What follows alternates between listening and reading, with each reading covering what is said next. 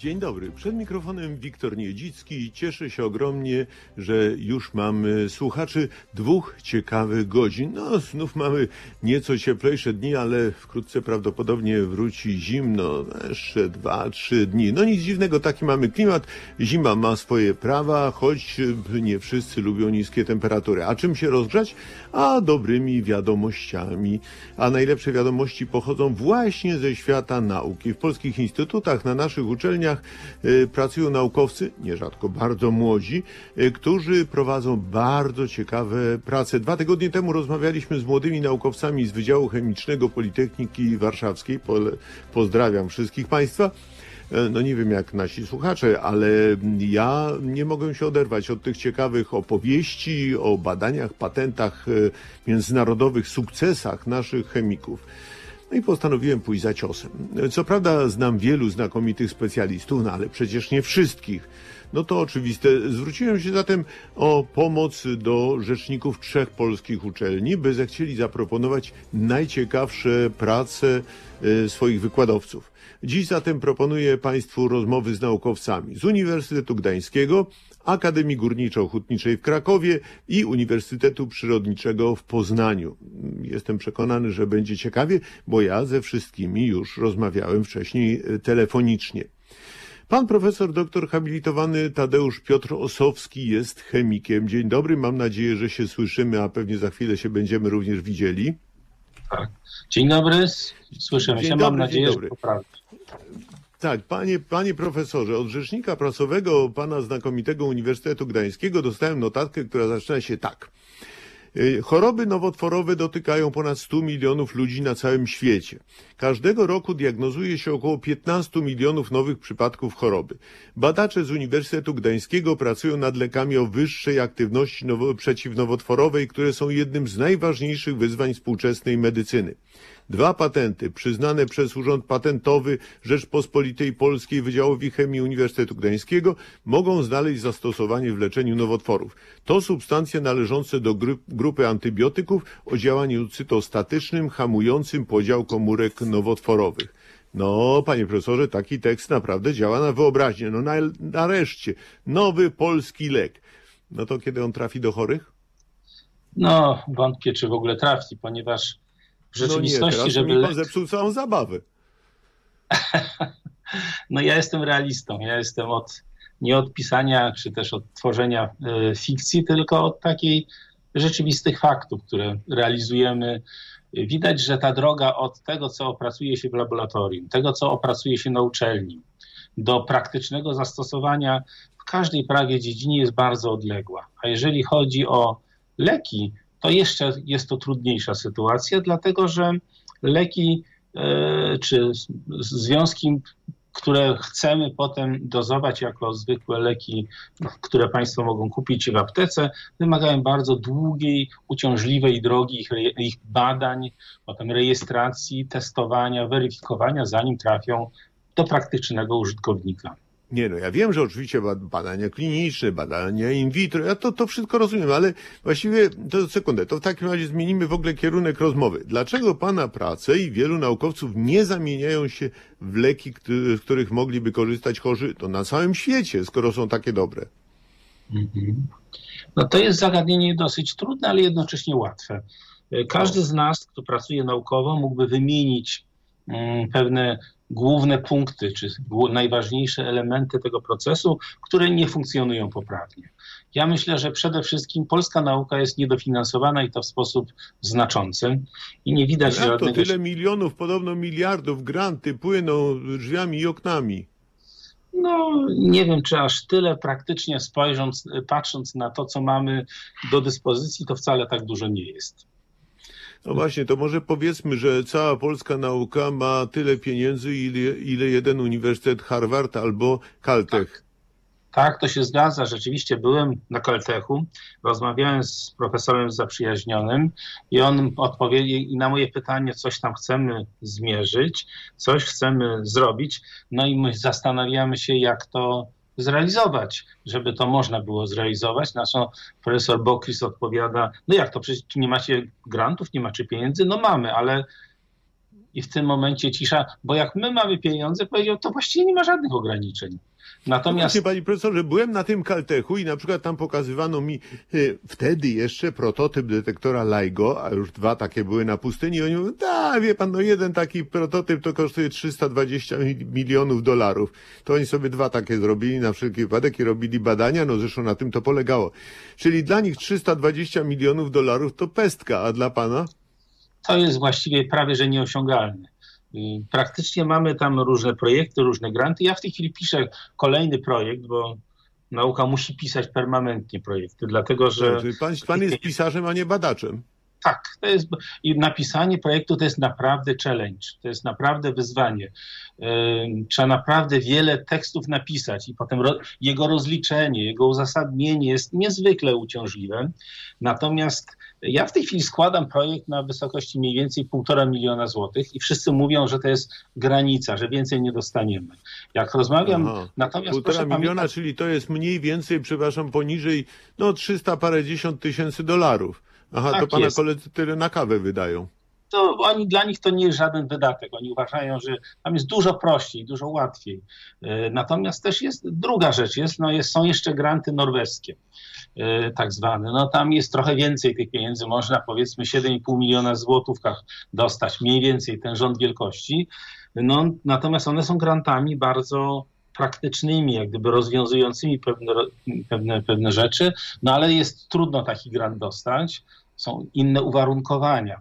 Generalnie rzecz biorąc, jak gdyby kierunków, w których można zabiegać o granty, to w Polsce jest NCN i NCBIR i na tym się kończy praktycznie. No Natomiast... A pan potrzebowałby, a kto, kto właśnie, kto mógłby sfinansować badania nad lekami, które pan prowadzi? Wydaje mi się, że przemysł farmaceutyczny mógłby partycypować w tym. Natomiast przemysł farmaceutyczny w Polsce, w mojej opinii, jest słaby. On właściwie powszechna opinia jest taka, że on nic nie robi, tylko po prostu używa, y, produkuje. Jest raczej firmą, która w niewielkim stopniu prowadzi badania, przede wszystkim produkuje i sprzedaje gotowe już leki. Praktycznie takich opracowanych w Polsce czy w pracowni naukowej leków no jest mało, albo powiedziałbym w ogóle ich prawie, że nie ma. No tak, to prawda, ale no dobrze, ale z drugiej strony przecież mamy tyle tych zakładów farmaceutycznych, tyle się różnych rzeczy y, robi. No, w naszych aptekach wciąż się sprzedaje nieprawdopodobną ilość specyfików. No to właściwie mm, no, powinny być te pieniądze gdzieś.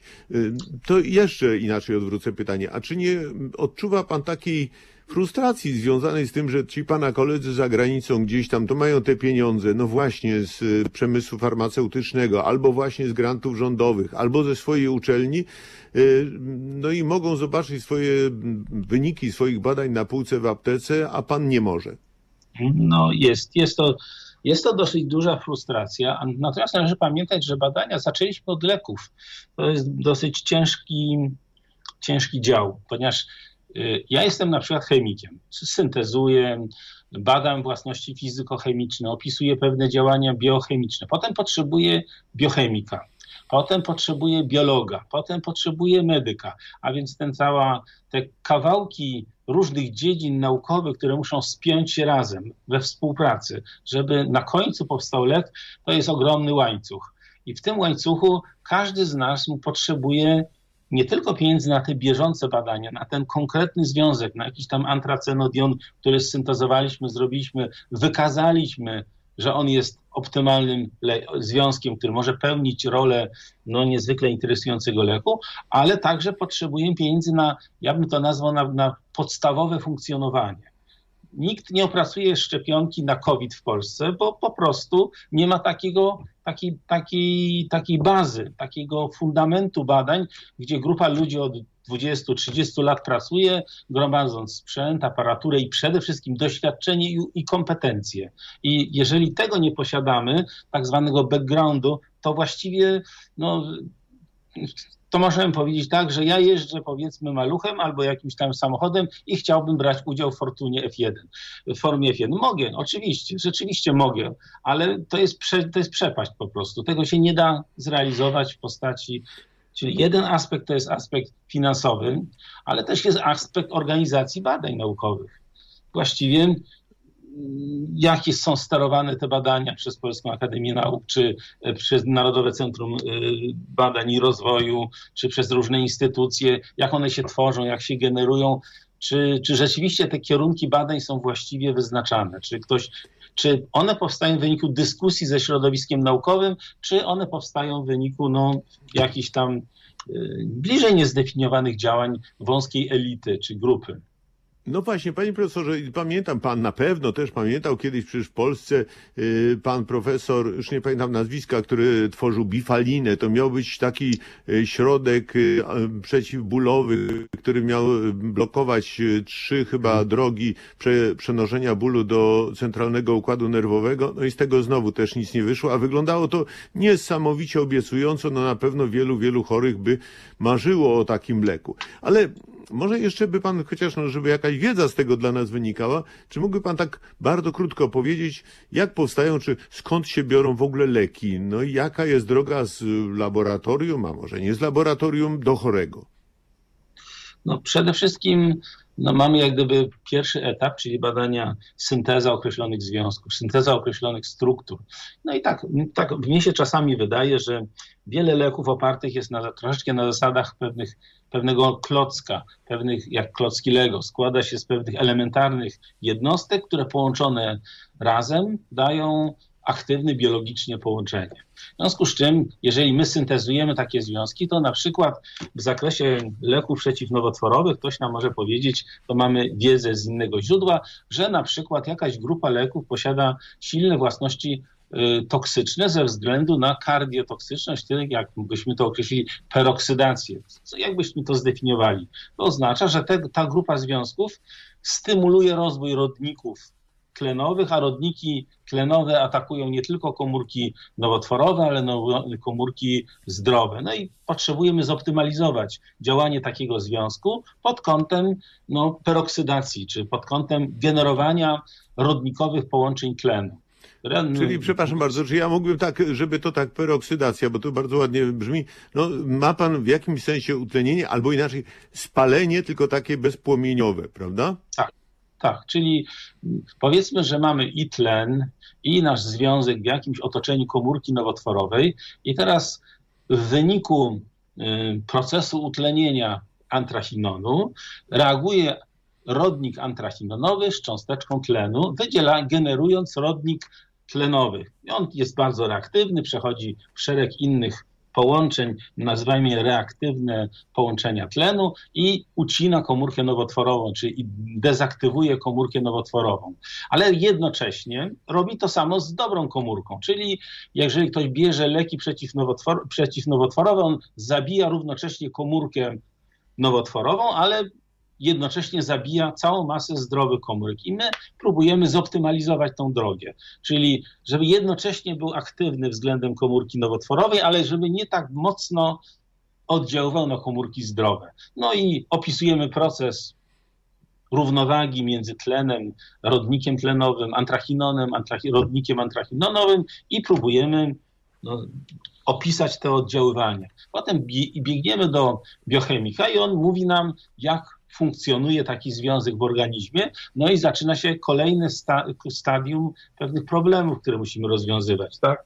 No i dla, mówię, mówiąc o tym, że jest to wieloetapowy proces, to oznacza, że my rozwiązujemy pewien problem na etapie peroksydacji i nagle biolog nam powie, no świetnie, no może nie peroksyduje, ale właściwie to on bardzo niekorzystnie wpływa na coś tam. Tak? No i znowuż musimy, znowuż wraca do nas, my znowu modyfikujemy na naszą cząsteczkę, dodajemy do niego fragment cukrowy na przykład i mówimy, no świetnie, ten cukier będzie neutralizował nadmierną agresywność yy, no, peroksydacyjną tego, tego związku. No i wracamy, powiedzmy problem rozwiązaliśmy, wędruje do klinicystów czy do, do, do, do badań jak gdyby na organizmach żywych i znowu powstaje kolejny problem.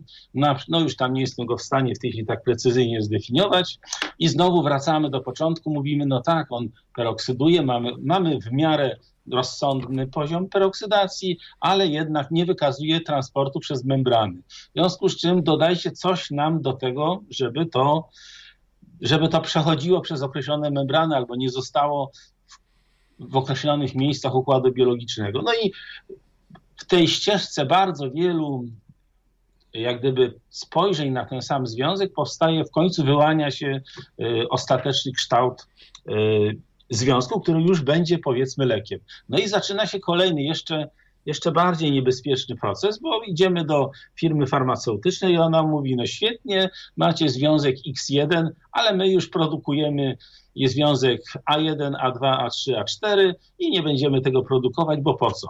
Mamy takie koszty, Bo które... nam się nie opłaci po prostu. bo nam się to nie opłaci. I teraz na, na, w tym całym szeregu, tej znacznie dłuższej ścieżce, którą nakreśliłem, trzeba znaleźć język porozumienia, ale jednocześnie narzucić go na pewien system, jakby powiedzieć, no, na pewien system e, ekonomicznego uzasadnienia. I to niekoniecznie musi być ekonomiczne uzasadnienie w sensie takim logicznym przez nas rozumiane, ale w sensie ekonomicznego uzasadnienia interesów firmy. Jasne. Panie profesorze, pan pięknie to powiedział, to przepraszam bardzo, ale teraz tak, o, mamy pytanie od słuchaczki. Na wykładach słyszałam, że były nadzieje związane z chemią obliczeniową dla symulacji działania cząsteczek leków. Tak, tak, to jest rzeczywiście taki bardzo silnie rozwijający się kierunek, żeby liczyć. No i teraz moi koledzy, niektórzy potrafią bardzo duże rzeczy policzyć i rzeczywiście pewne rzeczy potrafimy uprościć. Ja osobiście reprezentuję stanowisko, że możemy liczyć, liczyć i jeszcze raz liczyć, a potem tak czy tak wracamy do tej kolby, do syntezy i mówimy, no to pokażcie, jak to działa. To w sumie to wszystko wzajemnie yy, synchronizuje się. Bo ja bardzo często potrzebuję teoretyka, który mi coś pomoże rozwiązać, ale po to, żeby osiągnąć realny sukces, to zawsze wracamy do brudnej chemii, jak my to mówimy, do takiej ciężkiej roboty w laboratorium, żeby to syntezować, oddzielić. I, i, i, i prawdą jest, że te obliczenia nam pomagają, ale one nie rozwiązują, one są tylko jednym z etapów wspomagających badania. Ja, czasami Panie niektórzy profesorze, to smut... smutne rzeczy to pan powiedział. Tu zresztą mam też uwagę od słuchaczki, ale tylko czy firmy y, farmaceutyczne się tym interesują. No jak słychać właśnie nie bardzo się tym interesują. E, Możemy tylko bardzo, bardzo tego żałować. Panie profesorze, bardzo serdecznie dziękuję za te wyjaśnienia. Gratuluję sukcesów i patentowania y, związków, które mogą być lekami. No cóż, mogę panu życzyć tylko ogromnych pieniędzy na badania. Także bardzo dziękuję za dzisiejszą rozmowę e, i, i liczę na to, że jednak kiedyś stworzy pan lek, który trafi do aptek i będziemy mogli z nich korzystać. Bardzo dziękuję panu za miłą rozmowę. E, Dziękuję bardzo. Proszę państwa, dziękuję. Proszę Państwa, no ja, no cóż, no mogę właściwie Państwa tylko przeprosić, ale takie smutne rozmowy prowadzę z naukowcami od wielu lat, no i nic się, i nic się nie zmienia. E, Można odnieść wrażenie nawet, że jest gorzej niż e, kiedyś, tak jakby nikomu nie zależało na tym, by e, prace polskich uczonych zos- zostały zastosowane w praktyce, no a zwłaszcza w praktyce medycznej. Potrzeby mamy ogromne, a możliwości różne, no a poza tym, no właśnie te możliwości finansowe, no jeżeli cała nauka polska dysponuje takimi pieniędzmi jak jeden instytut czy jeden, jedna uczelnia amerykańska, no to no to, to trudno o czymś mówić. Ale proponuję zmianę tematu i proponuję trochę bardziej coś miłego i sympatycznego. Pani profesor Urszula Stachewicz z Wydziału Inżynierii Metali i Informatyki Przemysłowej Akademii Górniczo-Hutniczej w Krakowie zajmuje się między innymi materiałami izolacyjnymi, które pozwolą zmniejszyć zużycie energii. No to już samo w sobie byłoby znakomite. No są to oczywiście bardzo ważne prace, ale mnie zafascynował inny projekt pozyskiwania wody z mgły, który może pomóc w walce z niedoborami zasobów wodnych. Mam nadzieję, że za chwilę będziemy mieli połączenie z panią e, profesor Stachewicz.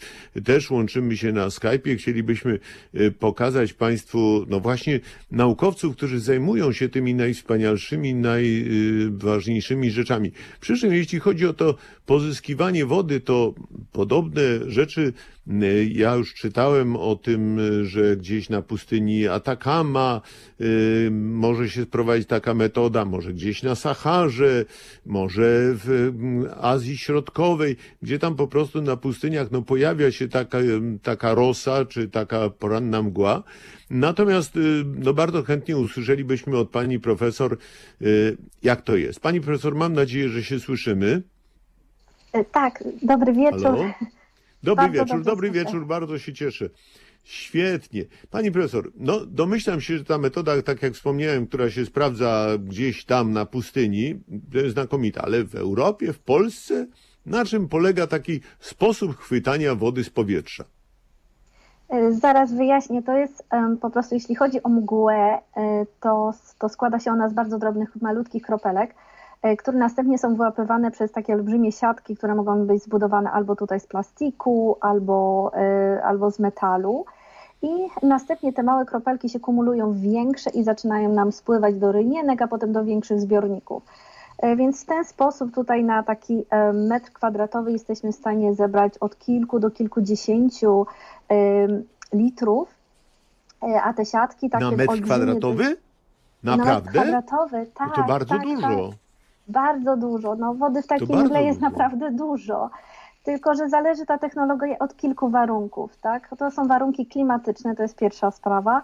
E, Następnie chodzi o to, żeby był taki łagodny wiatr. To nie może być silny wiatr, ponieważ one bardzo często niszczą te siatki, zwłaszcza te z plastikowe. E, I No druga poza tym rzecz to by żeby- wysychały natychmiast te kropelki. Na czym? Na... One No, nie no wy, wysychają. jakby się osadzały i wiatr, no to po prostu ten wiatr by je wysuszał. Nie, on nie strząsa. O, Wiatr jest właśnie potrzebny, Tak? żeby tą mgłę przepychać właśnie przez tą siatkę. Właśnie on Aha. pomaga, bo wtedy o wiele jest większa efektywność e, tego typu e, siatek, żeby przepchać tą mgłę, bo wiadomo, bo to są różne procesy. Jest jeden proces, który właśnie mówimy tu o rosie, o procesie kondensacji, czyli różnicy temperatury między na przykład dniem a nocą. To jest tak właśnie świetnie się sprawdza na pustyniach e, gdzie z powodu kondensacji tworzą się nam kropelki wody, więc to jest jeden sposób zbierania. A tak zwane fog water collectors, czy te kolektory wody z mgły, czy też fog catchers one się nazywają, one potrzebują troszeczkę wiatru i tutaj wyłapujemy tą z powietrza, te z powietrza kropelki i następnie jesteśmy w stanie tutaj naprawdę sporo wody zgromadzić. No ale powiedziałam, jest potrzebne to, żeby te siatki były efektywne i gromadziły dużo wody, bo taki przeciętny nasz Polak no, tu zużywa około 150 litrów dziennie. To musi być sporo miejsca na to, żeby, y, no, żeby one były na tyle efektywne i gromadziły sporo wody. No jeżeli chodzi o miasta, no to miejsce tutaj jest bardzo drogie. Tego typu technologia jest dość tania i dlatego jest często postrzegana przez inwestorów jako technologia taka czasowa, uzupełniająca, albo technologia dla ludzi ubogich w regionach, gdzie naprawdę nie ma wody. E, Więc to, jest, to są pewnego rodzaju właśnie takie, y, y, takie, jeśli chodzi o rozwój tej technologii, mm, obecne spostrzeżenia. A druga rzecz, jeżeli ktoś by chciał zainwestować w tego typu technologię, to zawsze spodziewa się jakiegoś zysku.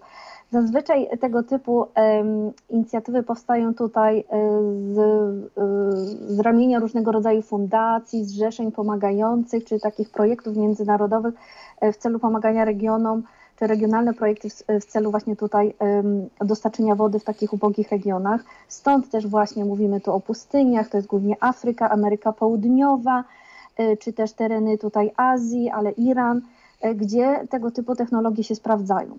Jeśli chodzi o Europę, to jest głównie y, Hiszpania, z tego co kojarzę.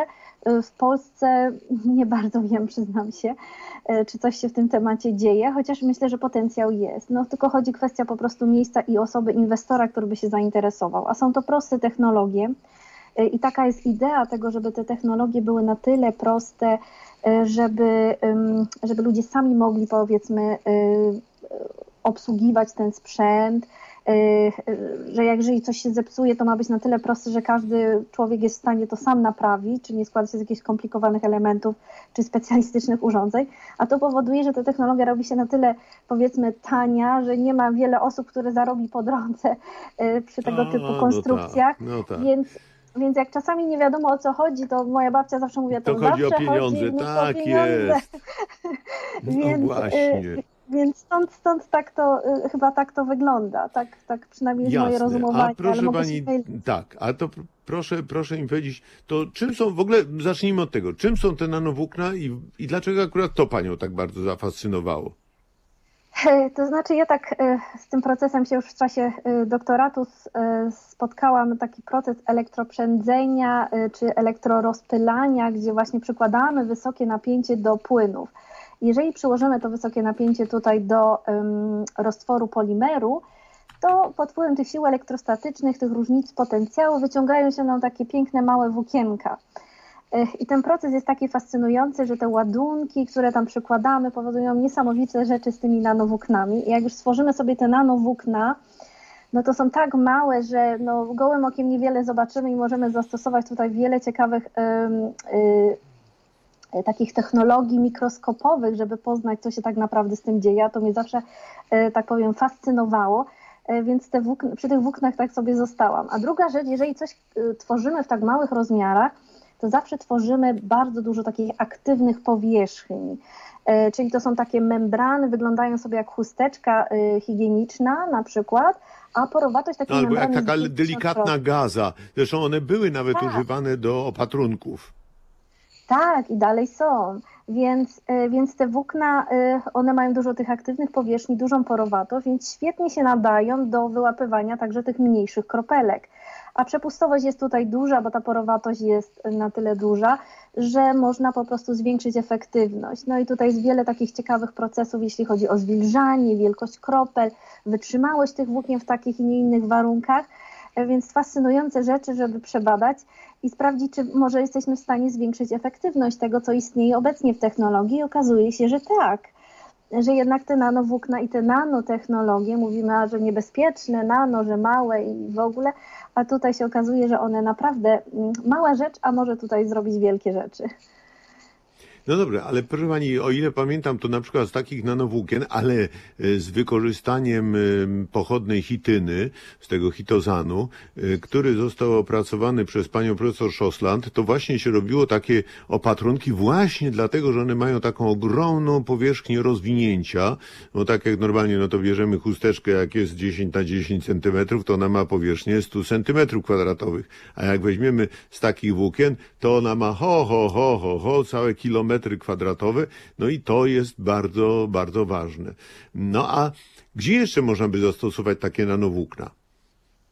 E, To znaczy, one ogólnie są stosowane w większości filtrów do powietrza, e, w takich oczyszczaczach do powietrza, więc one są stosowane. Świetna rzecz, jeśli chodzi o filtrację. E, No, bo A, tak, powierzchnie były takie rzeczywiście w, na Wydziale Technologii e, chemi, e, Chemicznej, chyba nie technologii proceso, chemii procesowej w Warszawie też takie filtry profesor Gradyń Tak, robił. tak. Ta, tak, profesor Gradyń był recenzentem mojej pracy doktorskiej jeszcze w Holandii. No. A druga rzecz to, y, no to są maseczki choćby, nanowłókna, membrany, świetny materiał na maseczki.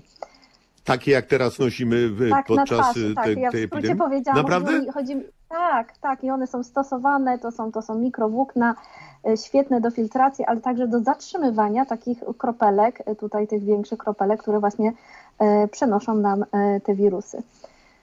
A, to dlatego one również jak, jak my oddychamy, to one też szybko łapią tę wilgoć, a zwłaszcza jak jest zimno, to właśnie się tam te krople tej wilgoci z naszych ust też się osadzają. Tak, tak, dokładnie. Dobrze, proszę pani, to w takim razie powiedz mi jeszcze inaczej.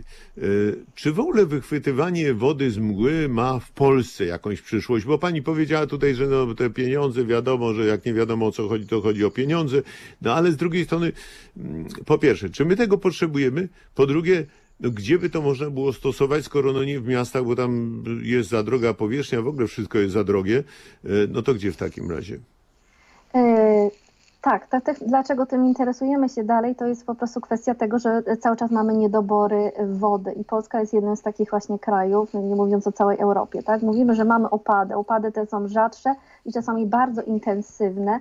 Jeżeli są intensywne, no to ta wsiąkalność tej wody tutaj w gleby jest znikoma, tak? Dużo tej, jest strat tej wody, więc te wody gruntowe y, niestety nie, nie dają nam całkowitego tego zaopatrzenia. Koszty wody są coraz droższe. E, ta technologia to jest prosta technologia i naprawdę może być wykorzystywana właśnie w takich terenach górskich, gdzie jest więcej mgły, e, czy tutaj przy wybrzeżach, więc jest duży potencjał na zastosowanie e, tego typu technologii w Polsce, na pewno, na pewno. No Pani i druga to jest, profesor, to jest ale pani- wody, no i No, Mhm. Tak, bo pani również y, zajmuje się zastosowaniem tych nanowłókien. Ja trochę skaczę po tematach, ale pani tematyka jest bardzo ciekawa, a poza tym no na szczęście e, już się z y, czymś takim stykałem. No na przykład pani y, stosuje te nanowłókna w inżynierii tkankowej. No czy jest szansa, że na przykład pani prace zostaną jakoś praktycznie wykorzystane właśnie w tej inżynierii tkankowej, czyli poniekąd medycynie? Yy, Ja mam taką nadzieję, po to to właśnie robimy. Przynajmniej takie było zawsze założenie. Znaczy, tu jest bardzo dużo badań i są tego typu materiały wykorzystywane już w medycynie. Może nie, nie spotykamy się z tym na, na co dzień, zwłaszcza już jak y, pan, y, panie Wiktorze wspomniał o tym, o gojeniu się ran, o, patrunkach. No to to też jest taka część inżynierii tutaj, tutaj tkanki skórnej głównie. E, Więc tutaj one są stosowane i to są, to są materiały, które są dostępne i są bardzo drogie, zwłaszcza jeżeli one są uzupełniane tutaj jakimiś komórkami macierzystymi, ale e, tego typu terapie są obecnie stosowane i jest kilka produktów tutaj już zatwierdzonych. E, Tylko no, nie każdy, każdy taki prosty obywatel może ma do tego dostęp, czy też no, nie wchodzi to tutaj w standardowe, że tak powiem, obsługę służby zdrowia. Nie wiem, czy dobrze się wyraziłam, e, e, ale tego typu technologie są stosowane i są produkty medyczne zawierające nanowłókna stosowane w inżynierii tkankowej czy też w dentystyce, e, więc tego typu No technologie właśnie, ale może pan, pani przybliżyć do czego? No w jakich chorobach Aha. albo w jakim rodzaju leczenia? No, no gdzie to Dobrze. jest? Dobrze. Więc często, często u kobiet spotykamy taką chorobę jak osteoporoza na przykład. E, To są ubytki kości, tkanki kostnej, które po prostu kości bardzo szybko się łamią, a one są o wiele słabsze. No, dotyka to tutaj częściej kobiet. E, No tak już natura nas No, proszę pani, mężczyzn też, mężczyzn też przy terapii na przykład y, nowotworu prostaty też się stosuje właśnie blokady hormonalne i też tam grozi osteoporoza. Aha, czyli są skutki po prostu uboczne, tak? To są, to są tego typu. Tak, tak, tak. Tak. To znaczy, to, to nie ma znaczenia, czy to chodzi o kobietę, czy mężczyznę w takim przypadku. To nie, nie, taka, nie takie było moje, e, taka chęć tutaj, e, czy sprawa wyjaśnienia. E, Ale chodzi o to, że jesteśmy w stanie po prostu przy pomocy tej inżynierii tkankowej zregenerować różnego rodzaju tkanki o wiele szybciej. Tak? To jest rusztowanie, które tworzymy, które pomaga komórkom szybciej odbudować strukturę. I to rusztowanie zazwyczaj jest czasowe, to znaczy, że one po upływie kilkunastu miesięcy czy kilku lat, ono zostanie zastąpione e, naturalną tutaj tkanką, jakąkolwiek regenerację, czy w tym przypadku, jak tutaj zaczęłam mówić, to jest o tkance kostnej mówimy, czyli te, te komórki kostne, osteoblasty, e, potrafią po tym rusztowaniu szybciej odbudowywać tą tkankę. I tego typu włókna, To znaczy, przepraszam bardzo, ale znowu, żebym ja zro- dobrze to zrozumiał, ale to znaczy to, no, jednak lekarz musi otworzyć, y, no nie wiem, Tak. y, udo i założyć te, te, te, te jakieś włókna, czy, czy nanowłókna i wtedy dopiero to się będzie regenerowało, tak? Y, Tak, tak, tak. Ja, że tutaj, przepraszam, skróty myślowe stosuję. Nie, nie, no dobrze, dobrze, ale wie pani, ja, tak, ja fizjoterapia jestem, ja jestem taki no, ciekawski i, i chętnie się dowiaduję, no inaczej to się nazywa po polsku dociekliwy. E, Pani profesor, no ja się ogromnie cieszę, chętnie bym by się dowiedział, kiedy te pani em, e, właśnie włókna trafią do terapii naprawdę w szpitalach, w lecznicach, kiedy będzie można z nich skorzystać. E, To znaczy, to jest taka bariera między, między byciem naukowcem, a bycie tutaj przedsiębiorcą, tak? To już to, ja już nie mogę wejść w takie granice, to znaczy to jest bardzo trudne czasowo, albo się zajmuję firmą, która rozwija tego typu produkty, albo się tworzy i bada te produkty, a połączenie spin-offy? tego razem jest trudne. Spin-offy, tak, no spin-off, ja już pracowałam w spin-offie, to się zajmujemy, no czy to jest pochłonięcie prawie większości życia, że tak powiem, rozwinięcie tej, tego To produktu prawda. i tak dalej. Więc y, no nie ma też czasu za bardzo na naukę wtedy, więc już jak jest, jesteśmy na jakimś poziomie, to chyba naukowiec musi przekazać jakiejś fascynującej osobie, która chce chce z tego produktu zrobić coś bardziej użytecznego niż ten naukowiec zrobił, czyli przenieść go tutaj dla użytkownika tak naprawdę na rynek, bo to, to podziwiam po prostu takie inicjatywy i, i, tego nam często tutaj w Polsce też brakuje odnośnie tego, dlaczego tego w Polsce nie ma, a gdzieś indziej No to ja właśnie jest. tego pani życzę, czyli właśnie takich młodych ludzi, których pani wykształci, których y, pani zapali, a którzy będą mogli stworzyć właśnie owe spin-offy y, i będą, no i po prostu dostarczą na rynek to, nad czym pani pracuje. Bardzo serdecznie dziękuję pani za rozmowę. Dziękuję, No i życzę właśnie tych sukcesów. Dziękuję bardzo, oby, oby się pani jak najlepiej udało. Zresztą generalnie rzecz biorąc, to, to my mamy z tym największe problemy, w jaki sposób od w jaki sposób od y, tego naukowca dojść do, do sklepu po prostu, no mówiąc po prostu. Y, Więc y, no wykorzystanie, wykorzystanie i prac naukowych i tego, co dała nam natura, to nie jest taka prosta sprawa, ale wkrótce to będzie jedno z najważniejszych zadań nauki. Proszę Państwa, do problemu wody to jeszcze wrócimy w tym programie, w dalszej części. Natomiast teraz proponuję rozmowę o wykorzystaniu światła.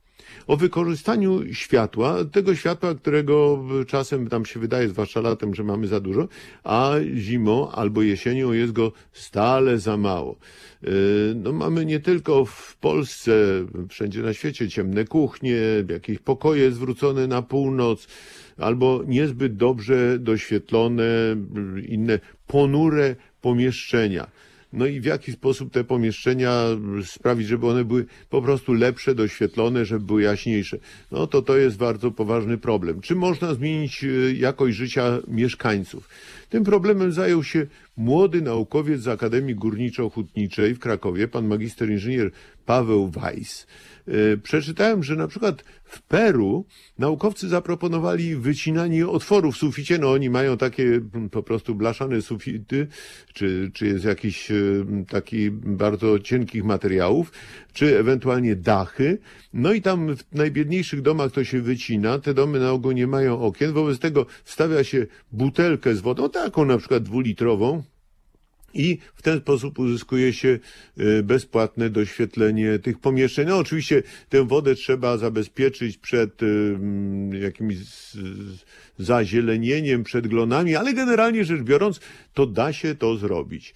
No ale my żyjemy w domach znacznie solidniej budowanych, tu nikt nie będzie wycinał otworów w suficie, y, wobec czego, no i strefa klimatyczna jest trochę inna, tu potrzebne jest zupełnie inne rozwiązanie. A jakie? No mam nadzieję, że o tym opowie pan magister inżynier Paweł Weiss. Dzień dobry, mam nadzieję, że się słyszymy, czy dobry wieczór właściwie. E, Dzień Halo? dobry, dobry wieczór. Tak, słyszymy się. Witam serdecznie pana Dzień dobry, redaktora. dobry wieczór, słyszymy się świetnie. No to proszę pana, no właśnie, jakie rozwiązanie pan proponuje, żeby doświetlić te ciemne pomieszczenia?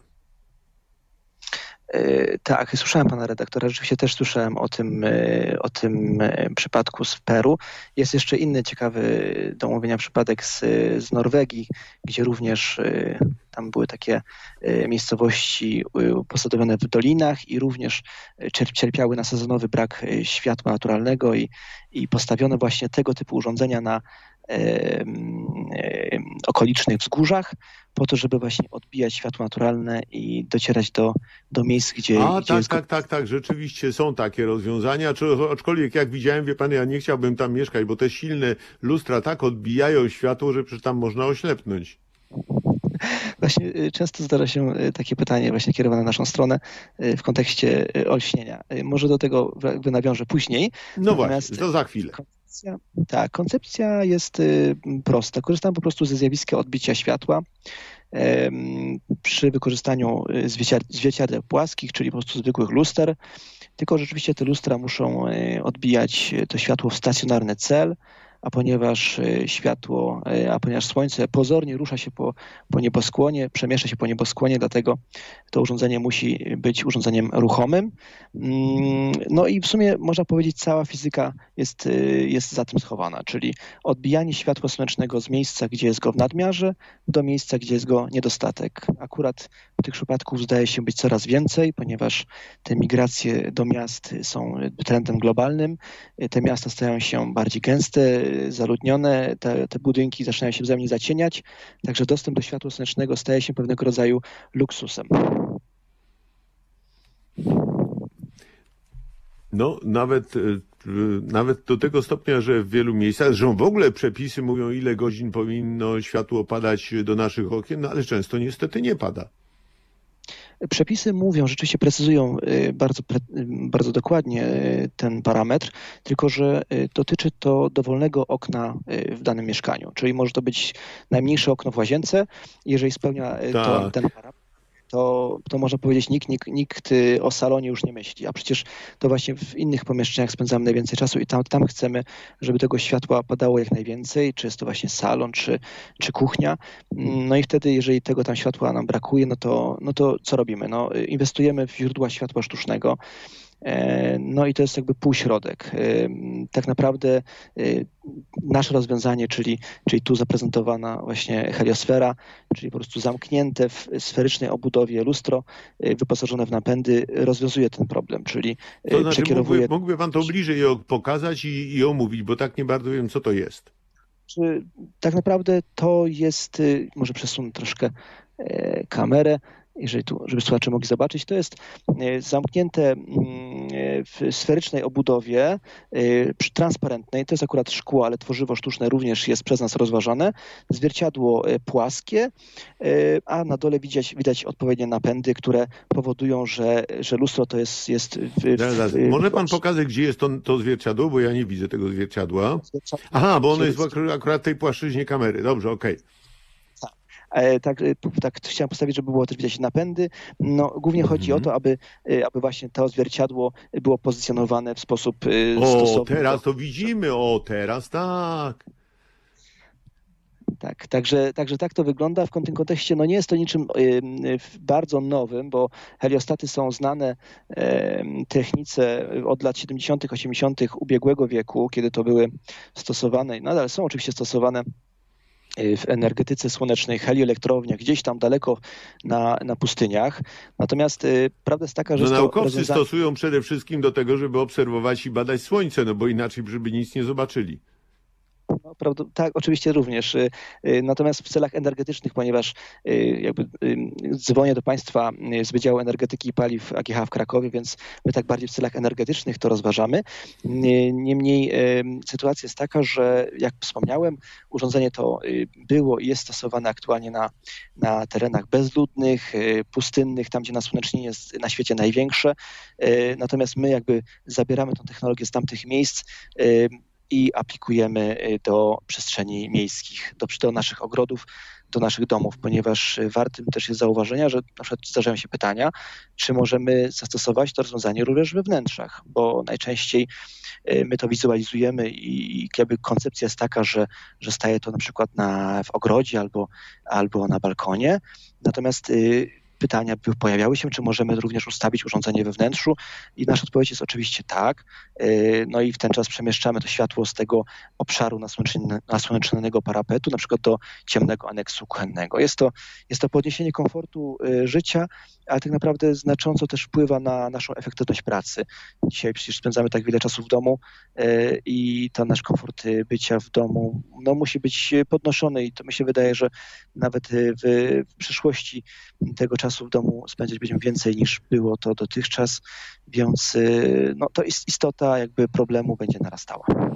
No dobra, ale po pierwsze tak, są dwie rzeczy. Po pierwsze, czy w ogóle takie ciemne pomieszczenia w Polsce są problemem? No my oczywiście, no tak, mamy mało światła, ale, ale czy to aż taki jest problem? Po drugie, no ale jakie są koszty? No bo wie pan, no taki heliostat, jak pan pokazuje, te silniki, to wszystko, że to musi kosztować majątek. No ja rozumiem, że chciałbym żyć w doświetlonym y, pomieszczeniu czy mieszkaniu, no ale za taką cenę? Czy to jest potrzeba? Tak naprawdę jak miałem do czynienia z wieloma technikami, y, to przy konkretnym, konkretnym rozwiązaniu po raz pierwszy tak naprawdę zobaczyłem w oczach ludzi realną potrzebę, y, którą my spełniamy.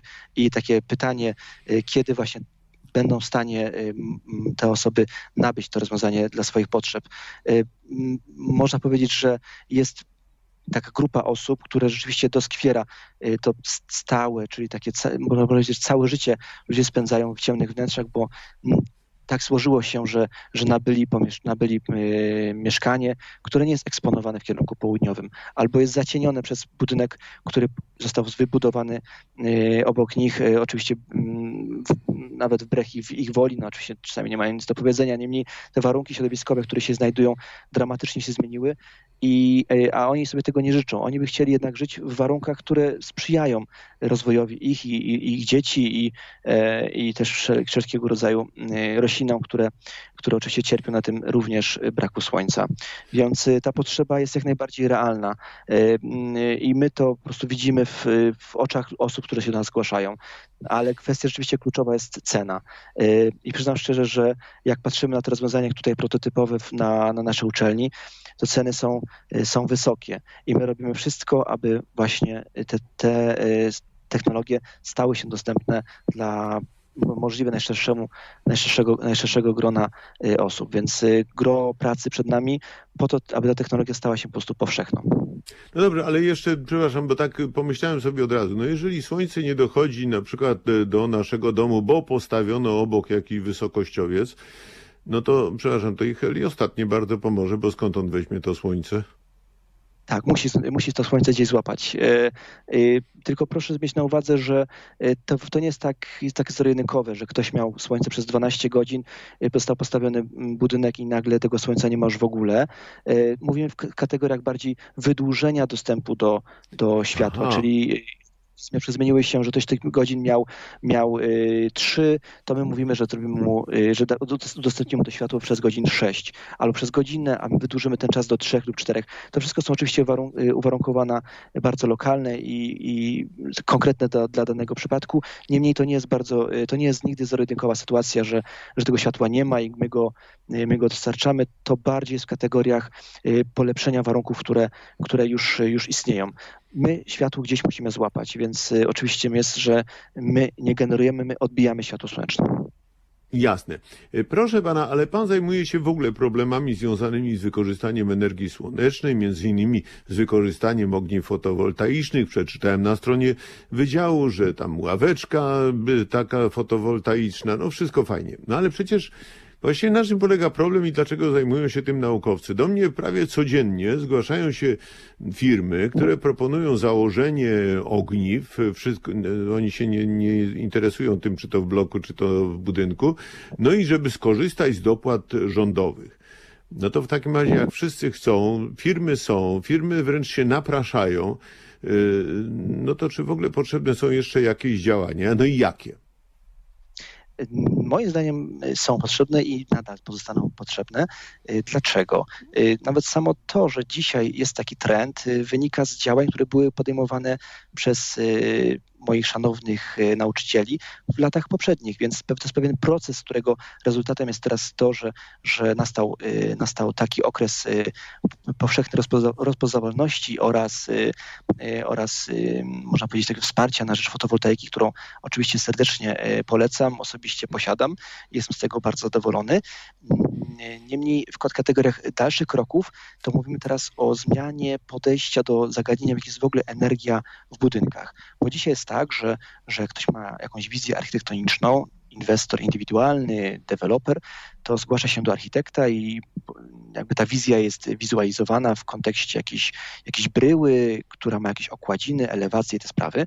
No a energia jest czymś dodatkowym, y, traktowany jako jako, jako element, można powiedzieć, narzucony przez, przez regulatora, przez, przez prawo budowlane, aby rozważyć to, wziąć pod uwagę na etapie inwestycji. A, a, a my teraz jesteśmy na etapie takiej zmiany, żeby energia, czyli na przykład y, ta bryła budynku była tak zaprojektowana, aby y, ten uzysk energetyczny z tej bryły był jak największy. Czyli nie chodzi o to, żeby, żeby taki panel fotowoltaiczny stał się pewnego rodzaju akcesorium do gotowej już bryły, yy, która na przykład została yy, zakupiona jako projekt w, w katalogu, ale jakby ta energia stała się realnym elementem projektu budynku i była, na przykład budynek był tak eksponowany, te płaszczyzny były tak eksponowane, aby ten uzysk energetyczny yy, z tej bryły był jak największy. Jakby to jest jakby inny punkt widzenia w kontekście całego procesu projektowania budynków. No i i miejmy nadzieję, że, że dzięki Państwa pracy, Pana, Pana y, profesorów, y, pracowników y, Akademii Górniczo-Hutniczej, rzeczywiście uda się poprawić, no przede wszystkim właśnie owo projektowanie, żebyśmy po prostu mieszkali w domach, które już z góry są przystosowane do wykorzystania energii słonecznej. Bardzo serdecznie Panu dziękuję. Naszym gościem, Państwa, moim gościem był magister inżynier Paweł Weiss. Dziękuję Panu. I mieliśmy okazję zajrzeć do kolejnego laboratorium, w tym przypadku Akademii Górniczo-Hutniczej. Jeszcze raz dziękuję. Teraz y, wracamy do bajki, która y, toczy się już przez wiele godzin y, w Halo Radio i do różnych zapowiedzi. Był tam lis. Lis, który, który ganiał się za myszką. I wtedy spotkali niedźwiedzia. Był tam lis. Lis, który, który ganiał się za myszką. Dalej to było tak. Później rodzice wrzucili go domu. Zapomniały zgiąć buty i wchodziły do domu po cichutko, bo nie wiedziały, gdzie są rodzice. Był wtedy, kiedy zapomnieli zdjąć budki. Dzieci odpowiedziały, że poszły sobie do koleżanki. Pytała, czy dzieci nie były w lesie? Powiedziała, że były u kolegi i koleżanki. Nie, nie znam godzin w ogóle coś podejrzewać. Mama zapytała, czy na pewno, na pewno, na pewno nie byli na leśnej polanie zombiakami. Dzieci przyznały się, że w końcu były w lesie, y, do którego bały się iść i rodzice nie byli za tym, żeby, żeby tam szły. Mama zareagowała nie najlepiej, trochę się zde- zdenerwowała. Powiedziała, żeby więcej takich rzeczy nie robić, że to było bardzo nieodpowiedzialne. Mama zaproponowała, że weźmie dzieci do lasu i wszystko obejrzą i żeby przestały się bać. Dzieci się nie przyznały, że widziały gryzli. Tata zaproponował wszystkim, żeby wyjść do lasu i wszystko, i wszystko im pokazać, wyjaśnić. Po czasie jednak stwierdzili, że lepiej będzie przyznać się, że widzieli grizzly, bo tak będzie bezpieczniej. Tata zaproponował, y, żeby na wycieczkę wzięli dwa groźne i prowiant. Tata zaproponował, że wezmą dwa psy, które biegają po ogrodzie i wtedy będzie bezpieczniej. Gdy tata i mama wyszli do lasu z dziećmi, nagle były zombiaki i zaatakowały dzieci, a rodzice wtedy uciekali też. I rodzice uciekli na drzewo, a dzieci za nimi. Psy zaczęły atakować zombiaki i, i je pokonały.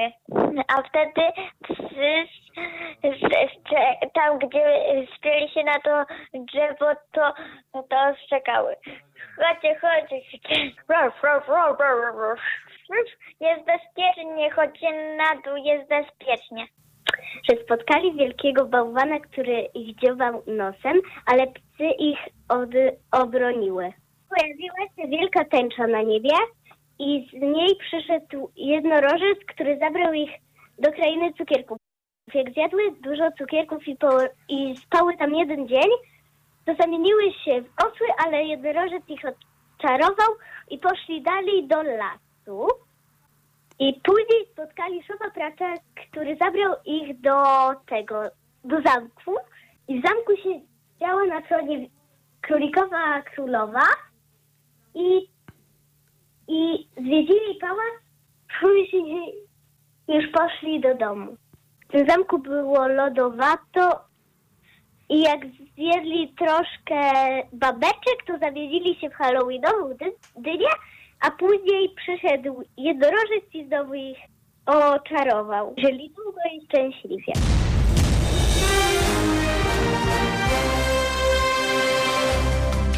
Halo Radio. Pierwsze medium obywatelskie.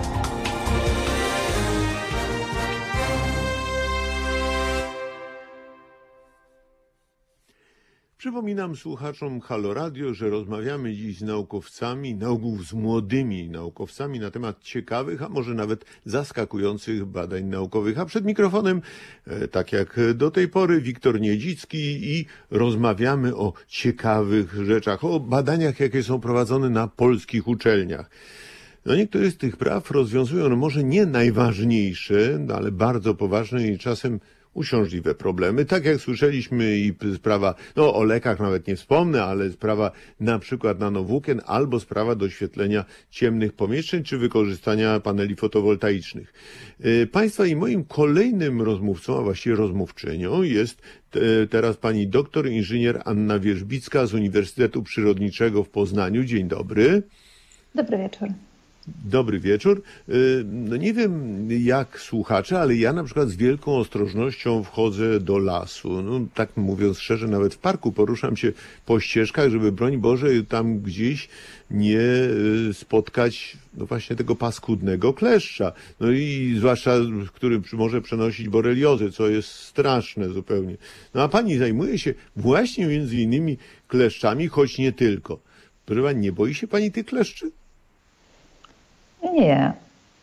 Nie? Kleszcze są małe. Tak, znaczy No ja wiem, że one są pyta- małe, ale jaką groźną chorobę przenoszą? No nie, ja się nie boję, że one są duże, no broń Boże. Znaczy, chorowałam już i na boreliozę, i na jeszcze inną chorobę odkleszczową, więc wiem, jak to jest i, i żyję, tak? Nic mi nie jest, jestem wyleczona. Kolejna rzecz, że jak mnie ktoś pyta, co robię, to zawsze mówię, że y, morduję zwierzęta, tak? No bo kleszcze do badań pozyskujemy zazwyczaj w ten sposób, że y, zwyczajnie e, po prostu musimy je zabić najpierw. Y, No więc trudno się bać czegoś, co się zabije. No dobrze, kleszczom nie współczuję. Nie, nie, nie, co to, to nie. No, e, więc e, nie boję się kleszczy. Zresztą chyba w lesie boję się tylko ludzi. No do, zaraz, zaraz, sekundę, sekundę. To wróćmy jeszcze raz y, do początku. Y, To po pierwsze, może od, zacznijmy. No teraz kleszczy chyba zimą to raczej nie ma. W każdym razie one nie są aktywne, bo one śpią. Natomiast y, no muszą jakoś Zależy w jakiej przezimować. części Polski. Naprawdę? To jeszcze są też, y, też nam jeszcze grożą? Tak. Tam Gdzie? wszędzie, gdzie temperatura jest dodatnia i gdzie jest wilgotno, a na jesień i zimą generalnie jest wilgotno, e, to będą ciągle aktywne kleszcze. Tutaj w Wielkopolsce, jak zbieraliśmy, e, tak, że zbieraliśmy przez cały rok, co miesiąc, w te same dni miesiąca e, w lasach e, niedaleko Poznania, to tylko w styczniu nie mieliśmy kleszczy, bo akurat był e, mróz, a w pozostałe miesiące kleszcze zawsze były e, w czasie zbioru. No dobrze, ale sekundę. Y, Pani powiedziała, że pani się nie boi, że pani już chor- chorowała na boreliozę i inne choroby odkleszczowe, tak ja zrozumiałem. Y, No a to wszyscy mówią, że to jest paskudne, dlatego że no, bolą i stawy i to się rzuca i na jakieś o, choroby nerwowe i coś tam. No, no straszne to jest. No, żadne chorowanie myślę nie jest e, miłe, niezależnie jaka by to była choroba, bo jest to stan, który no, nie jest stanem normalnym organizmu. E, Jeśli chodzi o choroby odkleszczowe, to borelioza jest e, bardzo szeroko znana e, i jest bardzo mocno kojarzona z kleszczami. Ale trzeba pamiętać, że jest to choroba wyleczalna. Może być chorobą przewlekłą, zgadza się, ale mamy gorsze. W Polsce występuje choroba wirusowa, kleszczowe zapalenie mózgu i jest to przynajmniej jak na razie jedyna z tych chorób kleszczowych, na które można po prostu umrzeć. A druga rzecz, że tak jak na inne znane nam wirusy, nie mamy na nią lekarstwa. Więc myślę, że KZM należy się bardziej bać niż boreliozy. No dobrze, to może jeszcze zmienię temat. To z jakimi chorobami odzwierzęcymi możemy się zetknąć, no chociażby w lesie? E, No i, i co robić, żeby się nie zetknąć?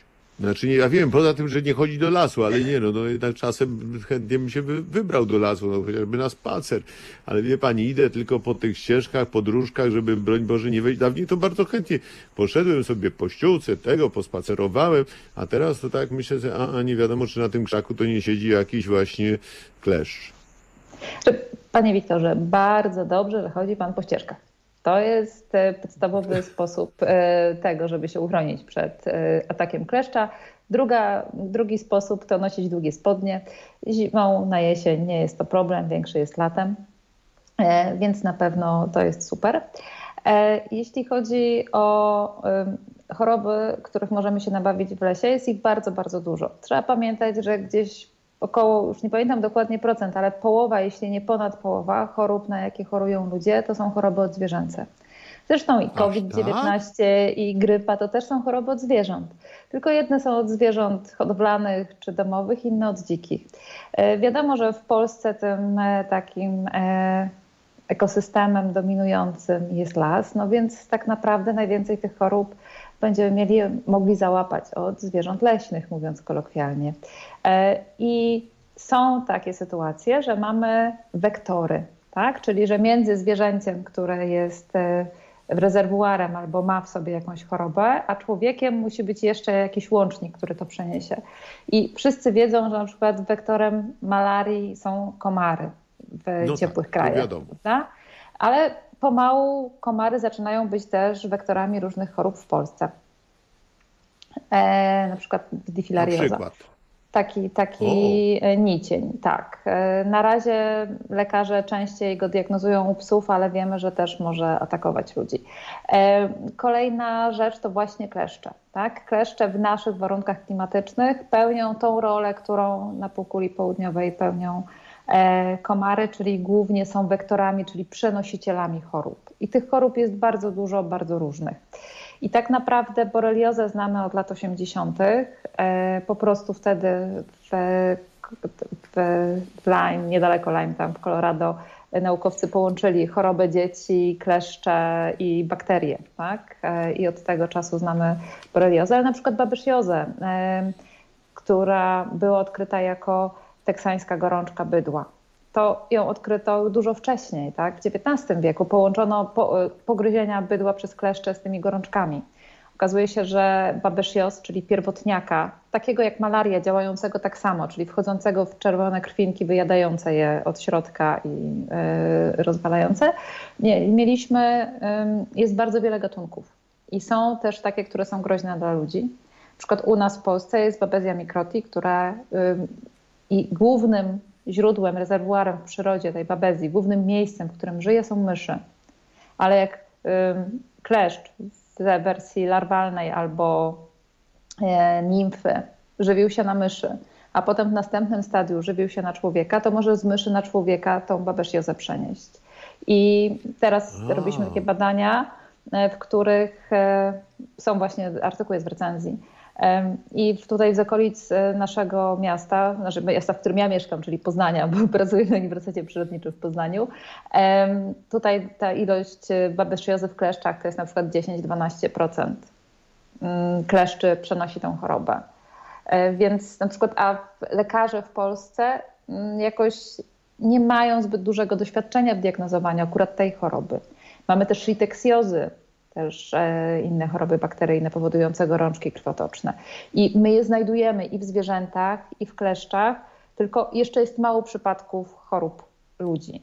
Tylko nie wiemy, czy tych przypadków chorób jest mało, dlatego że po prostu mało chorujemy, bo jesteśmy generalnie silni, mocni, czy one się w miarę mm, wolno przenoszą, e, czy po prostu dlatego, że nie są właściwie diagnozowane, że my je tak naprawdę A, no chorujemy, ale nie ma tego w statystykach. Chorujemy, a lekarz nas leczy na różne choroby, tylko nie na to, na co naprawdę chorujemy. Ale, e, przepraszam, pani doktor, w bajce o czerwonym kapturku, ja wiem, że to powrót do dzieciństwa, ale może tak, w bajce o czerwonym kapturku to myśliwy zabija złego wilka.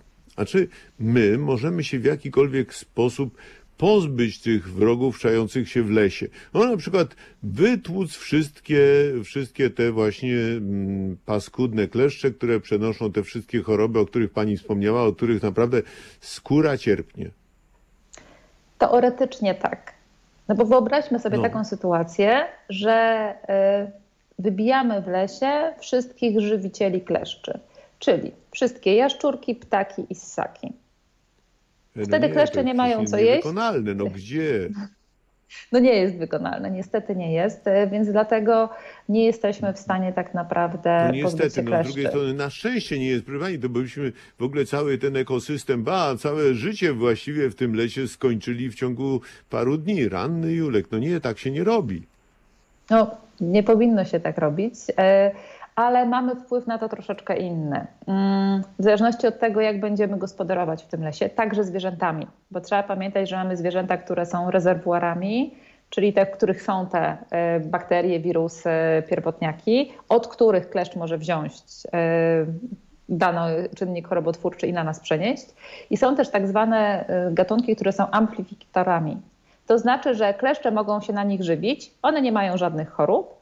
Jak jest ich dużo w lesie i dużo kleszczy się na nich naje, to wtedy będzie jeszcze więcej kleszczy. Czyli obecność tych gatunków, szczególnie liczna, powoduje, że tych kleszczy w lesie jest więcej. I takimi gatunkami, które powodują, że kleszczy w lesie jest więcej, są na przykład jelenie w polskich lasach.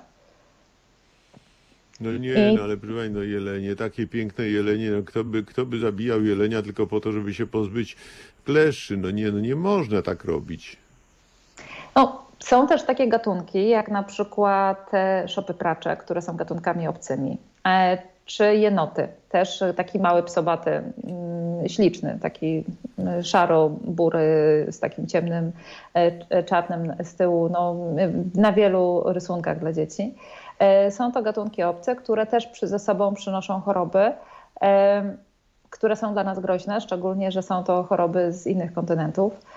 I na przykład eliminowanie tych gatunków spowoduje, one i tak są eliminowane dlatego, że są obce i na przykład, nie wiem, zjadają jaja ptaków, tak? albo zjadają poszczególne gatunki ryb, które są dla nas ważne i tak naprawdę obniżają bioróżnorodność w polskich lasach. Ale także ze względów e, właśnie związanych z chorobami ludzi też powinniśmy starać się eliminować te gatunki obce.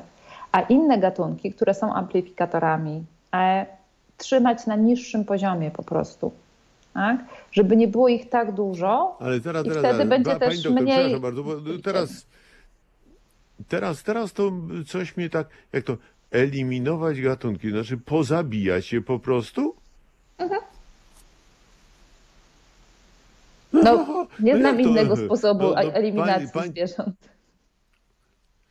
Nie, no myślałem, że no nie wiem, można spowodować, żeby one się tak nie rozmnażały, na przykład jakieś y, środki antykoncepcyjne im podać, a, albo cokolwiek innego, ale tak to zabijać, to, to, to jakoś tak, nie wiem, to chyba, chyba trochę niepopularnie pani mówi. A jeszcze na dodatek y, pani Nie, jest nie chodzi ekologiem. o to, żeby Nie, było. No tak, jestem, jestem naukowcem, ekologiem, ekologiem zwierząt, tak? Badam życie zwierząt i życie lasu, dlatego jestem ekologiem. Nie jestem aktywistą, to na pewno. E, Wiem, że są e, Nie, no rzeczy ważne i ważniejsze i mniej ważne. E, I w tym momencie w całej Europie walczymy z gatunkami obcymi. Gatunki obce po prostu eliminujemy ze środowiska. Albo je wyłapujemy i dostają zastrzyk, albo ktoś na nie poluje. Tak? E, Wprowadzanie obcych substancji, takich jak środki antykoncepcyjne, znamy na przykładzie lisów i wiemy, że akurat nie wprowadzaliśmy środków antykoncepcyjnych na lisy, ale szczepionkę na wściekliznę i wiemy, że wprowadzanie i Tak. takie masowe y, rzeczy mają niestety pewne uboczne skutki, których się nie spodziewaliśmy.